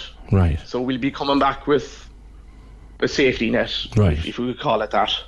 Um, but sure, like everything else, it'll run out eventually, um, unless we find a place and get situated. Because otherwise, it'll be paying, you know, thousands and thousands and thousands a month at an Airbnb or something. Uh, Your skills are transferable. I've no doubt you'll find work. Oh yeah, the, the non-profit that I'm working for, are, I'm talking to them about still contracting for them from Ireland, and uh, Of course, yeah. if that doesn't work out, then yeah, there's I'll start looking. But honestly, PJ, I've I've worked non-stop for 27 years, and the longest I've had off is two weeks. So I wouldn't mind a few months off. Get away. Yep, you get three weeks. We get three weeks off a year, and you know that has to last you the year. So Yeah, work over here. There's a bit more leave to be had and a few more public holidays, and they we ca- we care a bit more about Christmas and important things like that. Well, I think it's the work-life balance that you have over there. you know, it's like you have to work and earn your money, obviously, but not everyone is just the slave to the grind, or at least they don't expect people to be, I suppose. So, are are flights booked? Are, are you ready? Are you packing bags at this point? We are furiously emptying the house of our stuff, figuring out what's going and what's not going. We're dealing with a couple of moving companies, and just the price of that is taking us by surprise as well. Our house will be going up for sale in May, I think, and please God, we'll have it sold and on the plane in the middle of July. You're coming home. Tracy is a native of Petaluma. That's a big move for her too, and, and of course, your little girl has never has she ever been to Ireland? Oh, she has, yeah. She's she's been. We we tried to get over once a year, although it was obviously not happening during uh, the pandemic. Hmm. But Anya loves it there. Um, she will, I have no doubt, have. Uh, she she will miss it here, but she's eight and at least is at a stage where she can adjust. My wife, I think, will be fine. She's lived abroad. Uh, she's lived in Spain. She's lived in Italy. She's lived in South America. So Okay. How did you meet? As a matter of interest. playing pool. uh, so we were in a bar in Washington D.C. and I was getting a round in for my friends, and I hear this girl behind me saying, um, "Oh hey, I, I hear your accent. Where are you from?" And you know when you're when you're over here, you hear that a lot, and I sort of rolled my eyes and said, "I'm actually from uh, Boise, Idaho." And she looked at me and she said, "The hell you're not. You're from Cork." And from that accent, I'd say you're one of those nutteries. She did not. She did. She'd actually just gotten home um, about a month before that from a trip to Cork herself. And what brought her to Cork? Her best friend growing up, her brother was going to UCC studying dentistry. Oh, for goodness sake. The world is only a street, cat. Isn't it, boy? It's, it's, it's like, yeah, it's a small world and it's only getting smaller. You go to Washington, D.C., and you're playing pool, and a Californian who's just been on holidays in Cork Pegs my accent. recognizes that you're a Norrie. And fair play to her now, she hadn't been in Cork long enough yet to associate Norries with the stereotypes. So I, so she didn't go, oh, you're a Norrie, and then ran. This is gold. This is gold. It was a good decision to go playing pool that night. Gary, lovely talking to you. My best to everybody. Enjoy the planning. Good luck with it. With I've had enough of the planning at this point too. I've been eating and sleeping this move for six months, so Right. I'm over it now at this point. I cannot wait to get my arse on that plane, but before that, I cannot wait to get my arse sorted in a house before we go. The lines are live. Join the conversation. Call 0818 96 96 96. Text or WhatsApp 083 396 96 96. Email opinion at 96fm.ie. This is the Opinion Line with PJ Coogan. Corks 96 FM. Do you know, two of the most enjoyable conversations I had this week on the show were with people, Cork people overseas. Really enjoyed that chat with Gary, and we promised to keep in touch over the summer uh, as he heads for home. We might even have a pint together before the summer is out. And also Jill Kenny, who was talking to me yesterday from Perth in Australia. And it turns out our paths would have crossed a lot in uh, earlier life. We're a few years between us in age, but our paths would have crossed, particularly down around Douglas. And you talk about the the world being a street. Well, it turns out that Jill's dad and my dad would have known each other very well in the guards and had great respect for each other. And she sent me a lovely message during the night, having spoken to her dad about this after coming off the phone from me. So, Pat, Pat Kenny, retired Garda Pat Kenny, uh, who spent many years based in the old Douglas station. Um, good to hear that you're doing well. Good to hear you're doing well. Um, and your daughter is great crack and great fun to talk to. 0818 96 96 96. I mentioned earlier that I'll be watching the golf uh, tonight. Looking forward to see that Rory McIlroy will hopefully make the cut at Sawgrass. And if anybody can, Rory can. But I'll be watching it on, on Now TV. What I was saying, if you if you know how to play the game with Now TV, you can get deals. I just got another very handy deal to keep my Sky right up into the summer Sky Sports. But you know, you need to know how to play the game. The other thing people do, of course, is they get themselves what's commonly known as a dodgy box. Uh, now, people have been doing dodgy television stuff since whenever. I'd say since the thing was invented. But we hear in the news yesterday and today, and it's all over the newspapers this morning, that a crackdown is coming on illegal TV streaming networks. This is where someone effectively has a skybox or some other box that has everything in it and illegally streams it in return for a payment. And I've seen recently one of these boxes in action, uh, very recently.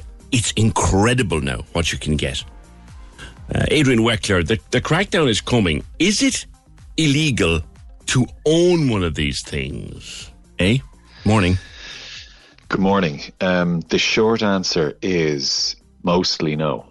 Mostly it's not. So if you have one of these in your possession, it can be illegal um, to use uh, pirated streams in certain ways. But if you're the typical punter who saw an ad on WhatsApp or was somebody in a some local shop behind the counter kind of said, by the way, uh, on the QT, I have one of these things. And, um, you know, it, it, uh, you know, I'll give it to you for a tenner a month or something like that. Um, you, you're very, you're certainly very unlikely to be uh, pursued or prosecuted uh, for it. So when we talk about a crackdown, in the first instance, what they're doing, um, potentially with the support of guards, by the way, is they're going after the people who might sell you one and they're going after the people who host the streams in the first instance. Now, what typically happens there is once they get those guys, uh, they then look at their list of customers. Yes, because what, to pay the subscription, you have to give a name and stuff. Let's go back to the start, Adrian, before we get into what's happening now. Just I should have introduced you properly, Adrian Weckler, tech editor of the Irish Indo. And as I said, Adrian, people have been, you know, re-beaming and re-streaming since for, since forever. How is this actually done? So do I have, I pay for everything and then I set up a stream? How is it done? So it's typically done on. You mentioned uh, seeing one of these boxes. It can be a small box. It can be a dongle as well. Now they work in two ways.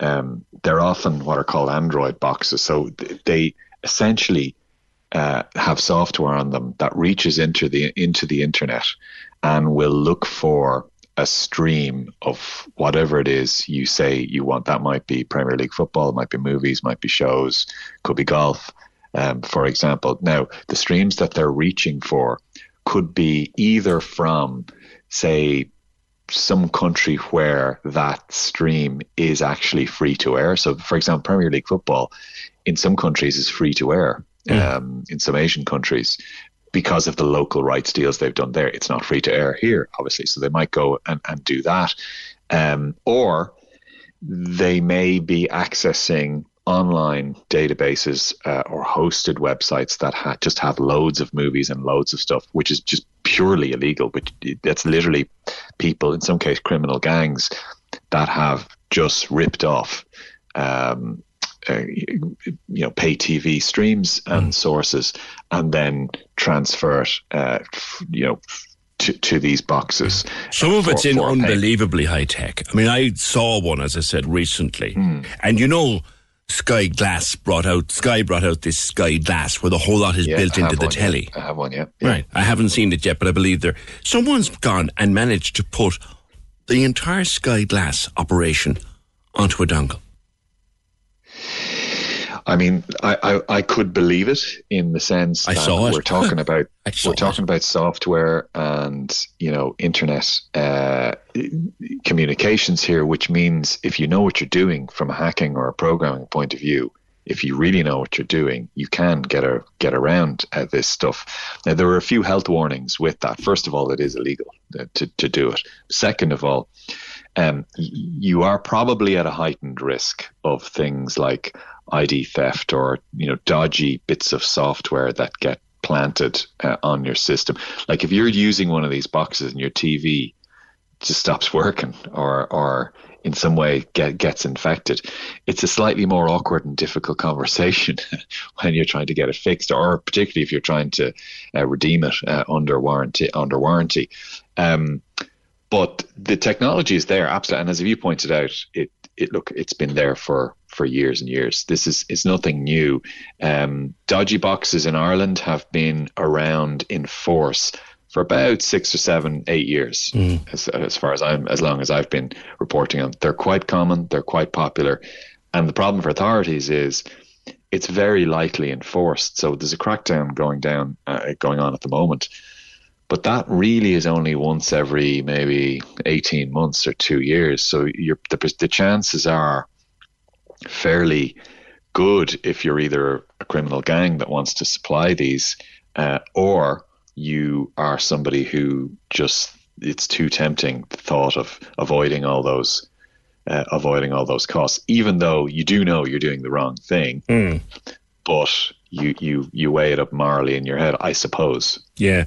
The thing is, as you say, they've been trying since whenever to clamp down. So every time they do clamp down, somebody goes out of business. Some stream goes off. I remember years ago there was a lot of talk about Showbox, for example. Showbox was very popular to the point where people were even willing to pay for it. And then Showbox died because they got at the servers and they arrested people. Yep. But then the people behind Showbox just built another platform. For sure and if it's not if it's not the people behind showbox it's somebody who just sees a gap in the market it could be somebody in in russia it could be somebody in you know anywhere um, this is what the music industry faced back uh, in the day. Of course, that was a different problem because there were no online music streaming services at the time. There are plenty of TV and sports streaming services. The issue there is the cost because my own subscription now is probably north of 100 euro a month. Now, that does include the Sky stuff, but I, I subscribe to most of them Netflix, Amazon Prime, Yes. you know, Movie, Disney Plus. But it really, really does add up. And uh, it can kind of be irresistible. Um, the thought of getting it all for you know a tenner or fifteen quid. uh, And you know the providers, Adrian, and there is a thing, and I I speak of particularly Sky Sports, and I've, I've been a, a big advocate of, even to my colleagues here, I download it now, as you do now. You don't buy it anymore. I download it now, and you can get great deals with now if you play around with it a bit. You know, you'll get Oh, half. I, I get my sports for most of the year for half price. And and it, you know you, the, the deals are out there, but the point is, if the providers weren't charging so much, these dodgy boxes, to use that term again, wouldn't thrive. And that's just a fact. I mean, there's it, it, it is a fact, and that's a slightly different discussion because if I walk into a shop, um, their shops now will charge me one euro fifty for a Mars bar. One euro fifty for a Mars bar. I mean, I feel like snatching it and handing them fifty cents and saying that's what's uh, you know that's the most uh, what it's worth. That's the price. You know, um, the, the the the problem with the sports in particular, and also the movies trying to play the poor mouth is that you read about Premier League footballers who are paid, you know, Yeah. half a million quid a week. Yeah, yeah. Uh, whereas with music, it was easier because you you would have musicians who would be going on doing an interview and saying, "Look, I make ten thousand euro a year. If you just download all my stuff for free, I literally don't get a, a penny." Um, it's a little bit harder for Tom Cruise to say that, or for you know uh, uh, the, the the the the sports stars. At, what- at the same time, if more of us use dodgy boxes, there will be less money for programming and for mm-hmm. sport. Now, it's not just the, the multimillionaires who'll who'll get hit. That will go down to, you know, League Three, or it'll go down to niche programming and documentary. So th- there are two sides to this. Mm. They're telling us that this is going to be their toughest crackdown yet. So, will it achieve anything, Adrian, or will it be a case that, yes, it'll achieve something this week, but they'll all get rebuilt next week?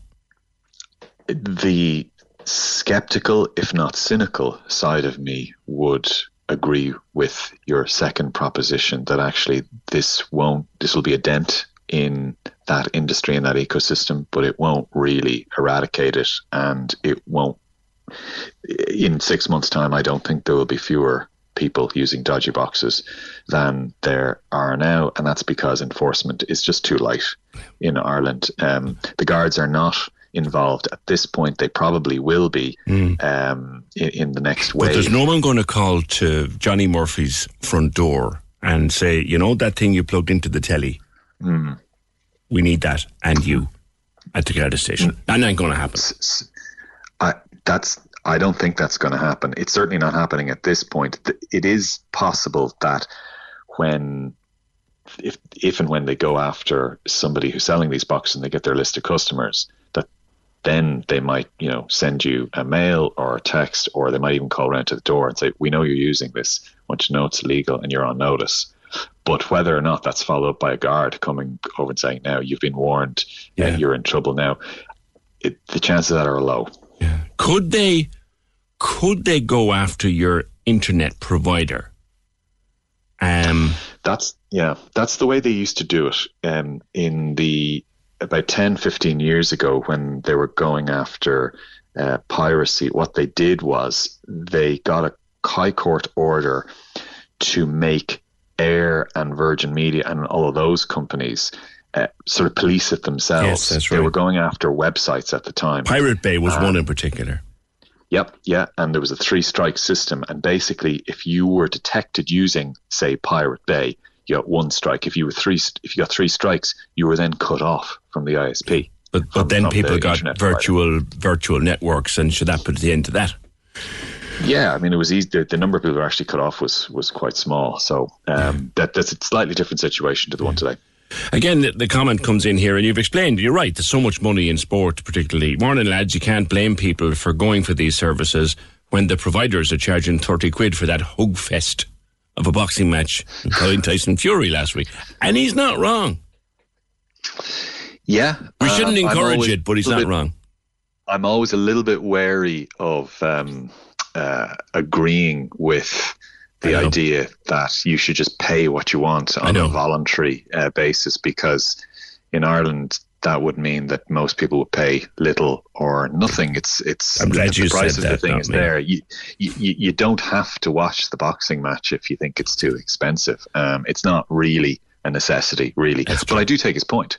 I do take his point. It- Yeah, absolutely. I've always been, as I said, thank you, Adrian Weckler, tech editor of the Irish Independent. I would be a big advocate of now. Uh, and I'm not saying that in any way. They're not looking after me or anything like that. But I would be a big advocate of now because once you learn how to use it, once you learn how to use now, you save an absolute fortune by using it. 0818 96 96 96. Uh, when you're paying 100 euro a year for IPTV, it, if it gets cut off, you just move on to a new provider. It's just a risk you take, says Paul. That's true too.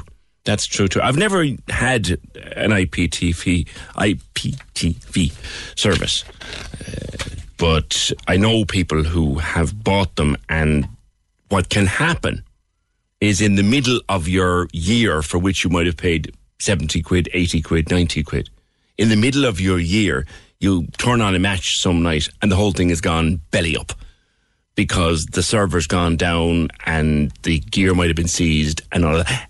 And that's the risk you take. And most people are okay with that. 0818 96 96 96. We've been asking you all morning about your comebacks, who you'd like to see coming back. We're going to focus on that in a little while.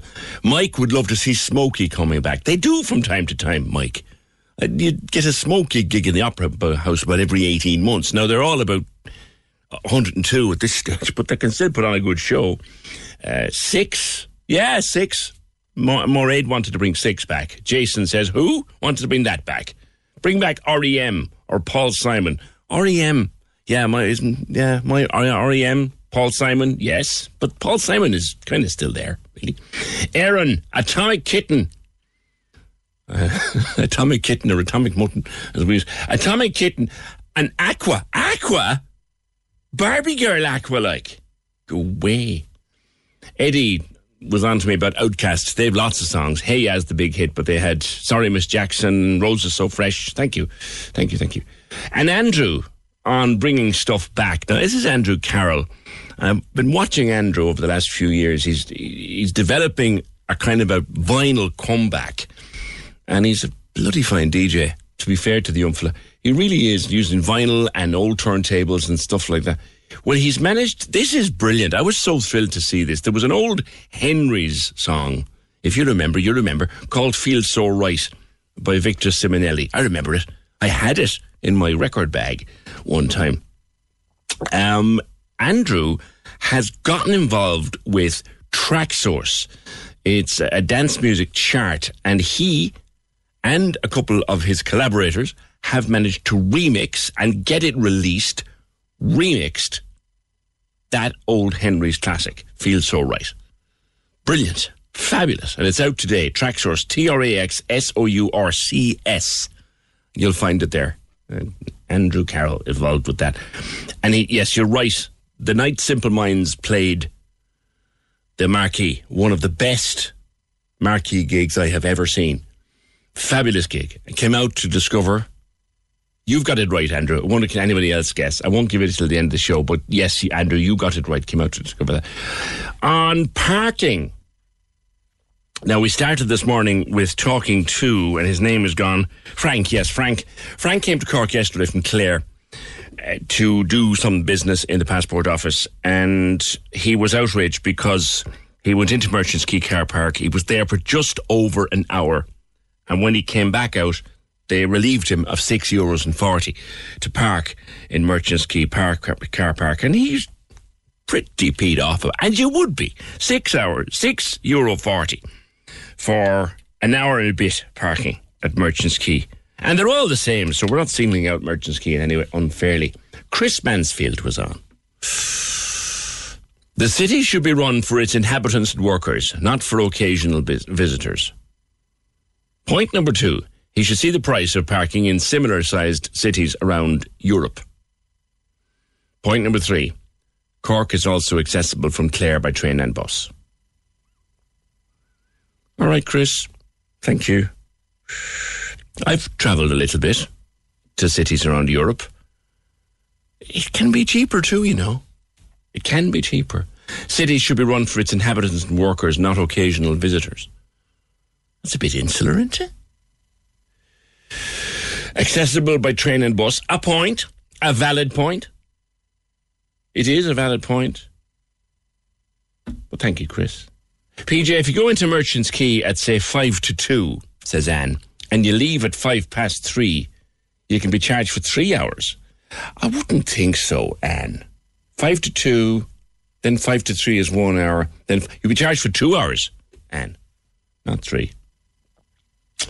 0818 96 96 96. Come back to comebacks in just a sec because you'd be amazed the stuff people want to see coming back. Darren Johnson wanted System of a Down. I thought my son was the only person who'd ever heard of and was the only ever fan of System of a Down. They haven't brought out new material in years, but they are they do still tour. They're a rock band, like a serious thrash rock band. I probably have the name of the type of rock wrong, but to me, to me, and my son loves them, and you hear them for hours coming out of his bedroom. Um, this, to me, it sounds like someone put the breakfast ware in, in the tumble dryer and turned it on full. But each to his own. Year of the comeback. Will it be the year of the comeback? I'll catch up with Crossy in a sec. Join the conversation. This is the Opinion Line. With the Cork City Marathon, take on your next challenge this June by running solo or with a team. Register at corkcitymarathon.ie. Corks 96 FM. The Corks 96 FM Giving for Living Radiothon returns May 25th to 27th to raise funds for Cork Cancer Services. You make me feel.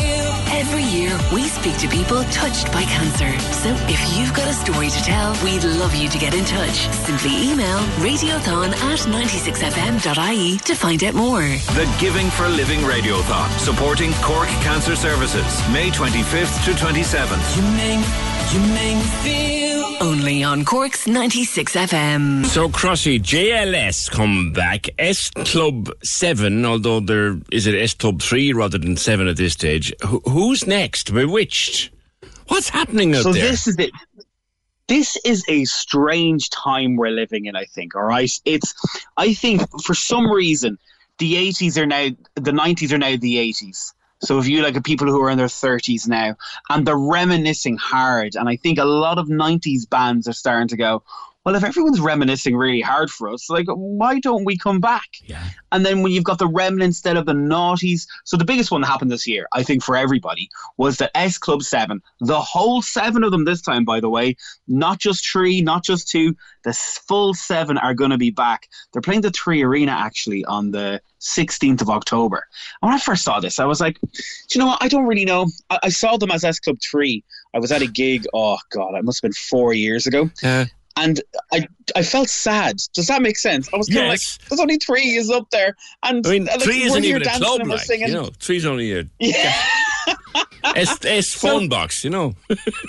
yeah, yeah. So anyway, they're, they're they're thinking like they're not thinking, they're doing it. They're coming back. Now, if you remember the '90s, right? They had a TV show, they had a movie, they had merchandise. They, were a juggernaut. Now, you know yourself, they they didn't get all that money. They were created to be this, you know, manufactured pop band.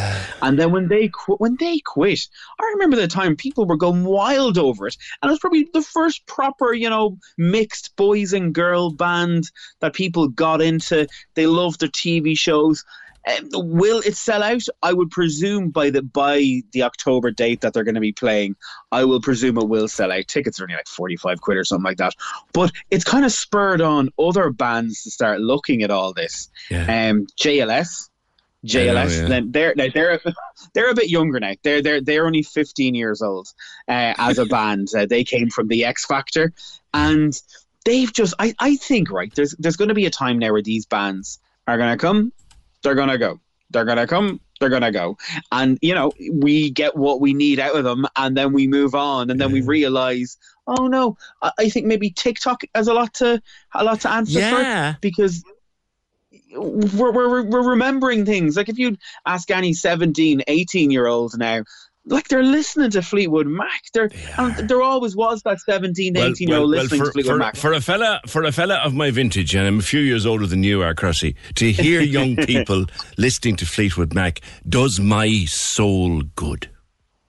Oh, it's good, isn't it? It's great. It's good. Like Queen as well. You know, people are listening to Queen these days more than they would because of the likes of Bohemian Rhapsody, Elton John on his never-ending goodbye I tell you about Queen. There's a reason why. There are two Queen tributes coming to Cork soon, but one is Flash Harry. Now, myself and my son have been to see. They're from the north. One, myself and my son have been to see Flash Harry. This will be our eighth time. Right to see Flash Harry, they've sold out one night in the Opera House completely, and the second night is close to selling. And when you go there, it's all young people. And it's it, isn't it great to see? I saw Queen in uh, Marlay Park with Adam Lambert. Well, I saw remember- the I original article in Slane, man. Oh, stop! Yes, stop! Now, see, and that- he was, that's and he what was I that, want. he was that good, and then he was better again. He was undescribably good. You could not put words on how good he was. Oh, I'm so jealous. You saw Lambert. Lambert Lambert's good. Like Lambert is good, but no, Freddie was on another planet. On another planet. And I feel really weird now going from Queen to the, the you know another bands that are celebrating something, and it may make people feel a tad bit old today. B*Witched. But 25 years ago this year, C'est La Vie was released. Yeah, and It what, went now that was an anthem. It went global. That was great. That went there. C'est La Vie went everywhere. So they're actually on the Late Late Show tonight, celebrating 25 years. They're doing a gig. I think it's a Wicklow, Dublin. I think it's called. It's Kaleidoscope. It's called. And they're playing there. See, they kind of reformed a couple of years ago, and they were doing, you know, college gigs, and a bit by bit it was building up again because again, people were getting emotional of the 90s, and you know, the girls still look absolutely fantastic. do. You'll see them on the Late Late tonight, but they're releasing a brand new song. It was released today called Birthday. Yeah, I heard it this So- I thought it was. I thought they were going to cover the old Beatles number because they've done a lot of covers. They did a great cover of "Does Your Mother Know," and they did a couple of other covers. Um, I thought it was. It's not. It's a new song, and it's not bad either. It's just under three minutes. It'll get played. It will get, and, and, and you know what? I think this year is the year of the renaissance of you know acts coming back. Or if you look at you guys are playing a song at the minute, BB Rex Rexha, David Guetta, "I'm Good." It's called. Yeah, that's from that song Eiffel 65, I'm Blue, Double D. And so it, all these things are happening, and it, it's such a weird world in the industry at the minute. But the questions now are, are people are asking. Who else are going to reform?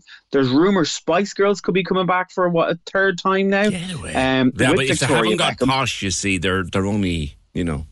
Yeah, yeah, I know. They, they need her even just to stand there in the corner and wave at us. Look, it'll be a bit of fun. But the big one is Oasis. Will it They happen? hate each other, even more Yeah. than Bros. It's kind of sad, isn't it? You know, the two boy, the two boys in Bros. There was nearly a gig here at the Marquee a few years ago, and then it got pulled. And the, the and there was loads of gigs on that tour didn't get pulled or got pulled because the two boys could disagree over the ta- taste of coffee in the dressing room, and they're gone. And it's sad. It's sad when you see that because you know back in the day, Oh, these rock stars are huge. Huge. To meet, to meet Noel Gallagher, you've met Noel Gallagher downtown. They played they played um, Páirc Uí Chaoimh, and some fella said he met Noel Gallagher downtown, and Gallagher told him to f off out of his way, and he, his day was made. and do you know what? I wonder, right? Because I know um, who was it recently? I think it was your man from the 1975, Matt Healy, was on a podcast, and he actually said it real. He says they just need to get over it.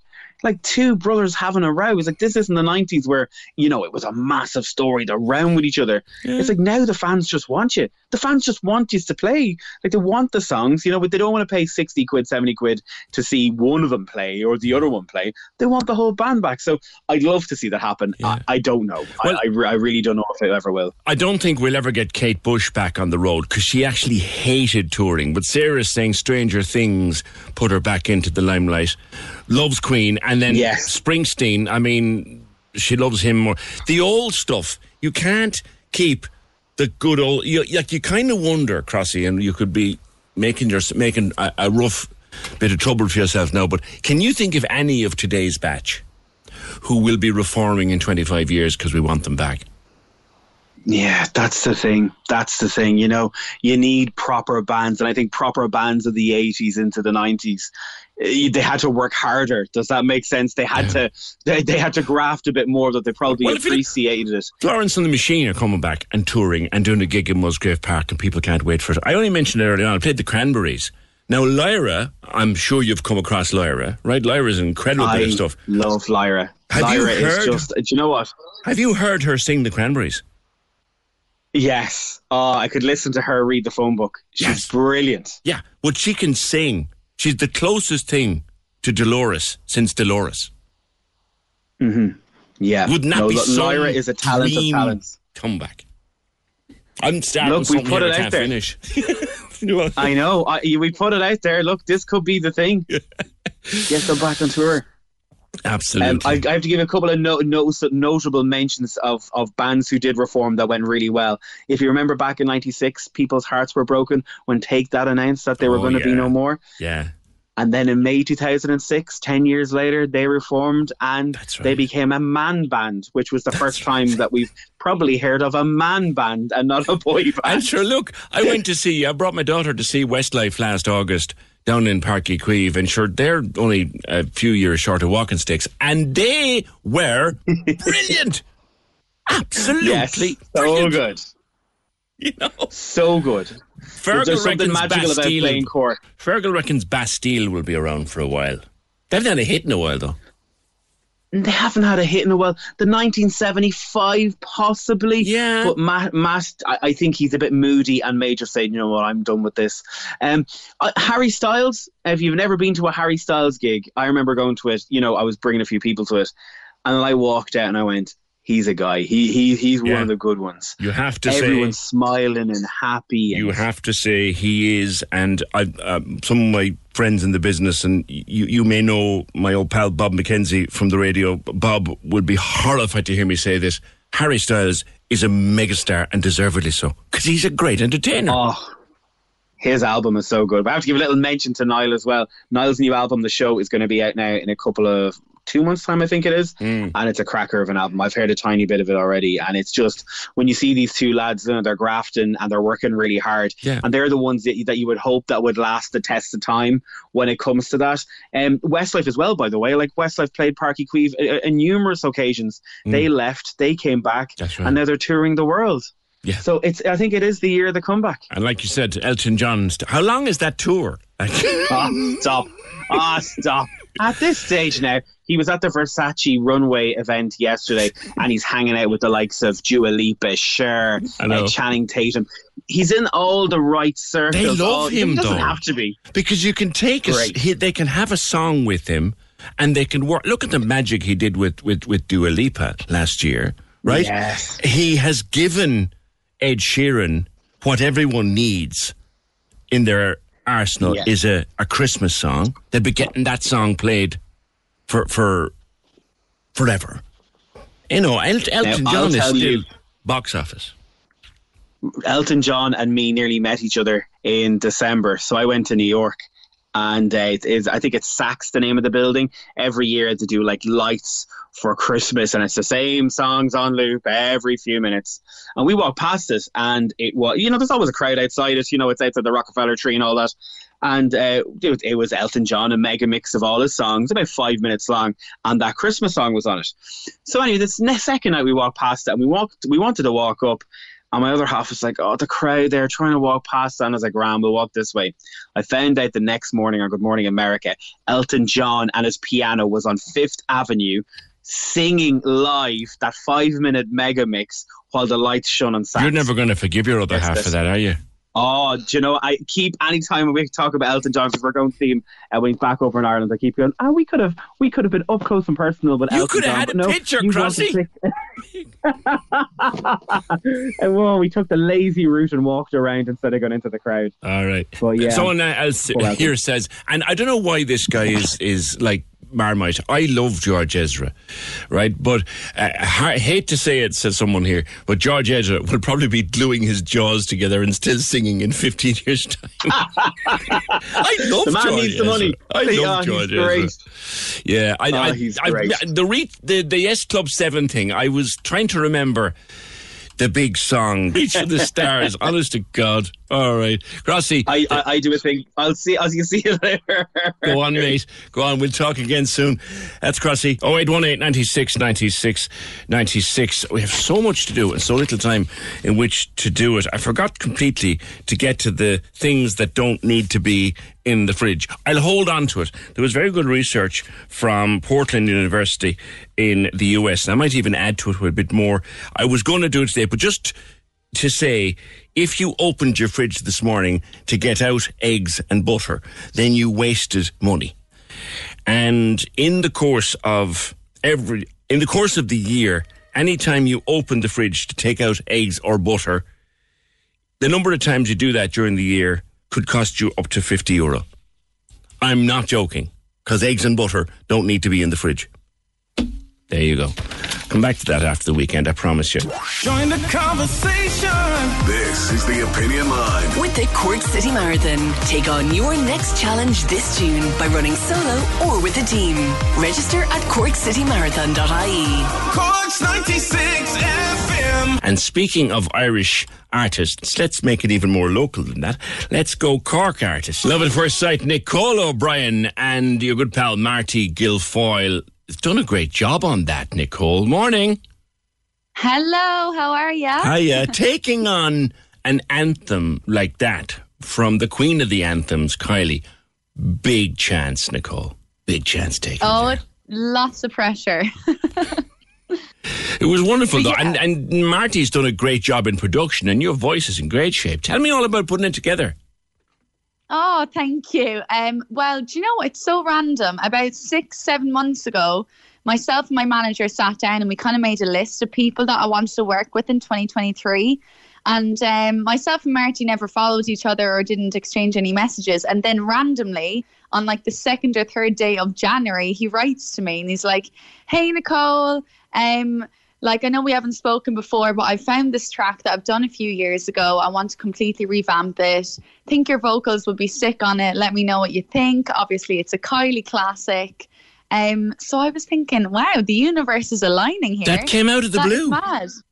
Out of the blue. Crikey. Yeah. Crikey. Yeah. So I used to dance around with uh, singing to a hairbrush at about six years old with this song. So I used to love it. Yeah. So it's a lot of pressure, obviously. Kylie is a queen, but hopefully we've done it a bit of justice. And at the time, I remember DJing with it, and it was an expensive record. And the reason being, there was about six or seven different mixes, and of course, you had to have them all. And Marty's gone and done something totally new with it, which is deadly. Yeah, he's completely revamped it. So we kind of wanted to have that Joel Corry kind of vibe, so quite commercial. So a lot of like the younger um, teenagers and stuff obviously wouldn't be, you know, don't know the track as well as the older people. So we wanted to appeal to everyone so that the older people, are, you know, know it from Kylie, and then the younger generation are kind of just hearing it as a commercial track, and then we'll get to know the old Kylie song. Yeah. So we kind of wanted it to appeal to everyone. Yeah, it's deadly, and it's it's out on all the platforms. Is it? Is it coming out in a piece of plastic that we can buy, like a CD, or is it just out on the platforms? It's currently just out on the platforms, so Spotify, iTunes, you know, Deezer, Amazon Music. It's out everywhere right now. Great, so great. yeah, we're actually climbing the charts. We're number fifteen on the Shazam charts in Ireland, which is great. Now there you go with the Shazam charts. You see, people know the song, and they're going, "Who's singing that?" yeah, And Shazam will give it to you. Deadly, absolutely. exactly. It's great. Well, good luck to you with it, all right, Nicole. And we'll Thank watch. you. We'll watch. Climbing the Shazam charts means that you could eventually break through into the actual charts. So who knows? Exactly. So everyone keep Shazamming it, and hopefully we break into the charts. So Wouldn't, wouldn't it be great? Nicole O'Brien from Cork and Marty Guilfoyle, uh, DJ and remixer supreme, with the old Kylie tune, Love at First Sight. Great to see. you. Join the conversation. This is the Opinion Line. With the Cork City Marathon, take on your next challenge this June by running solo or with a team. Register at corkcitymarathon.ie. Cork's